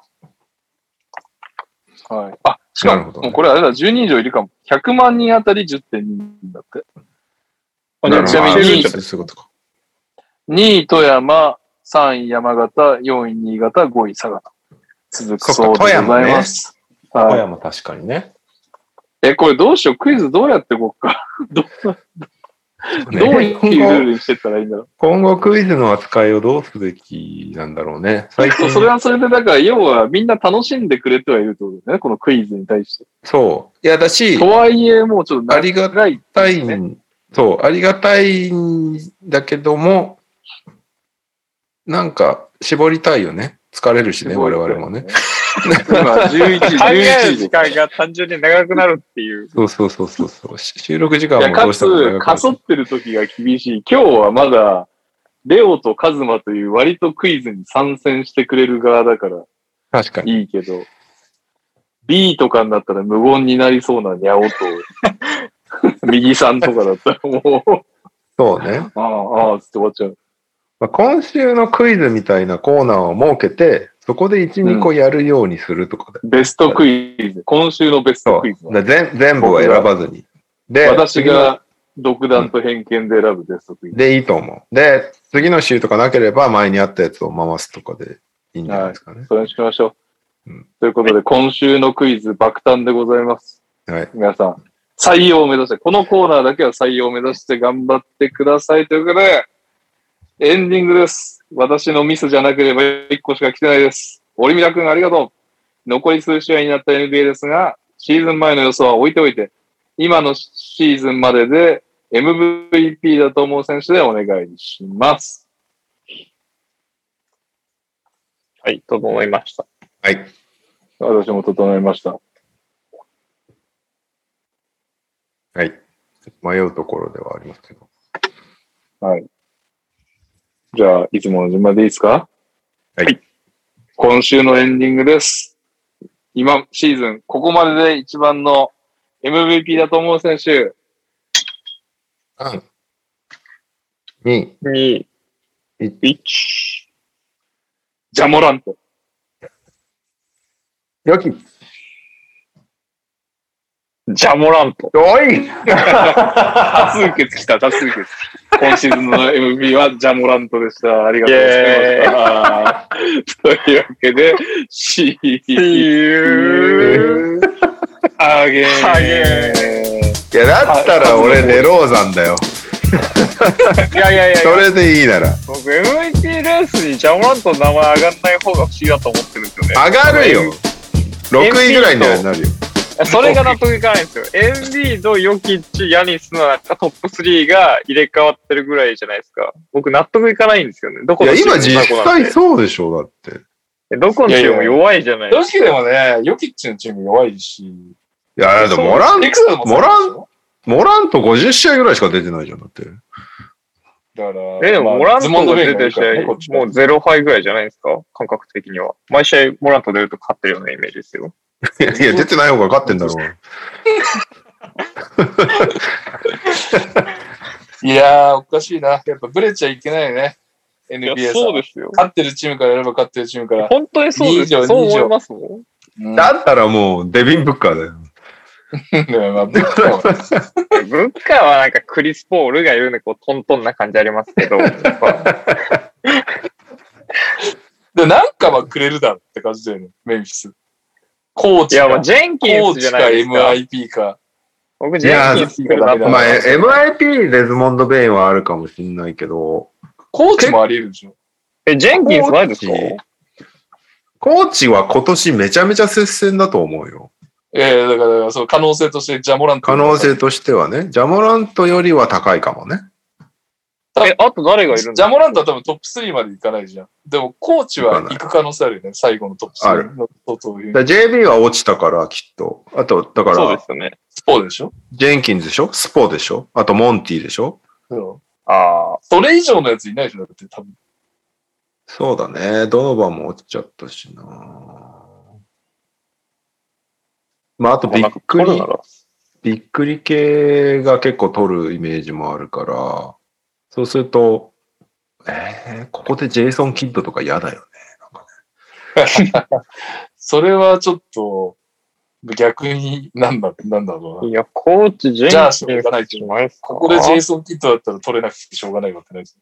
まあ、あとはいもし1位になったら、イメユードか。ああ。ボストン次第。うんなるほどね。まあでも確かにジェンキンストップ3入る可能性は。いや、だってシーズン前ひどかったもん、みんなの予想。プレイオフ入れてないけども結構いたもんね。そうだよね。いやでも、モラントは、やっぱ50何試合ぐらいしか出てないから、MVP は怪しいよな。なんならオール NBA どうしようみたいな感じになると思う。出場試合数的に。俺的には多分、セカンドチーム、サードチームぐらいには入ると思うんだけど、試合数ってどうしてもネックになっちゃうからね。に。まあ、MVP よりはいいかもね。オール NBA の。まあファーストはいかないかもしれないけど。もうセカンドぐらいは入る可能性あるよね、全然ね。でもファーストも本当、もうちょっと試合出てたら、ガードでそうなんだよモラントに勝ったやつほとんどいない。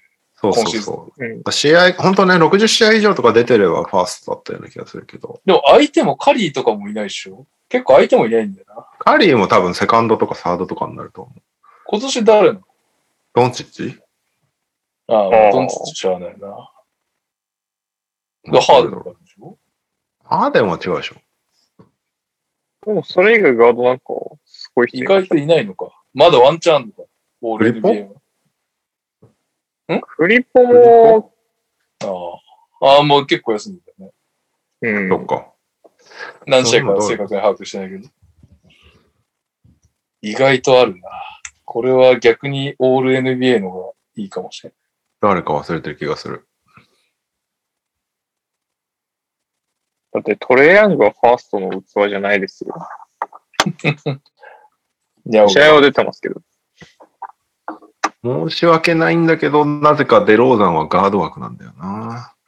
ででも、デローザン俺 NBA 入るんじゃないですか？いや、入入ると思うんだけど、ガードなのかフォ ワードなのか問題みたいなのがずっとつきまくってるというか。確かに4番登録みたいな感じで出てるよ。でも、オールスターはガードで出てるからね、あの人ね。うんなるほどね。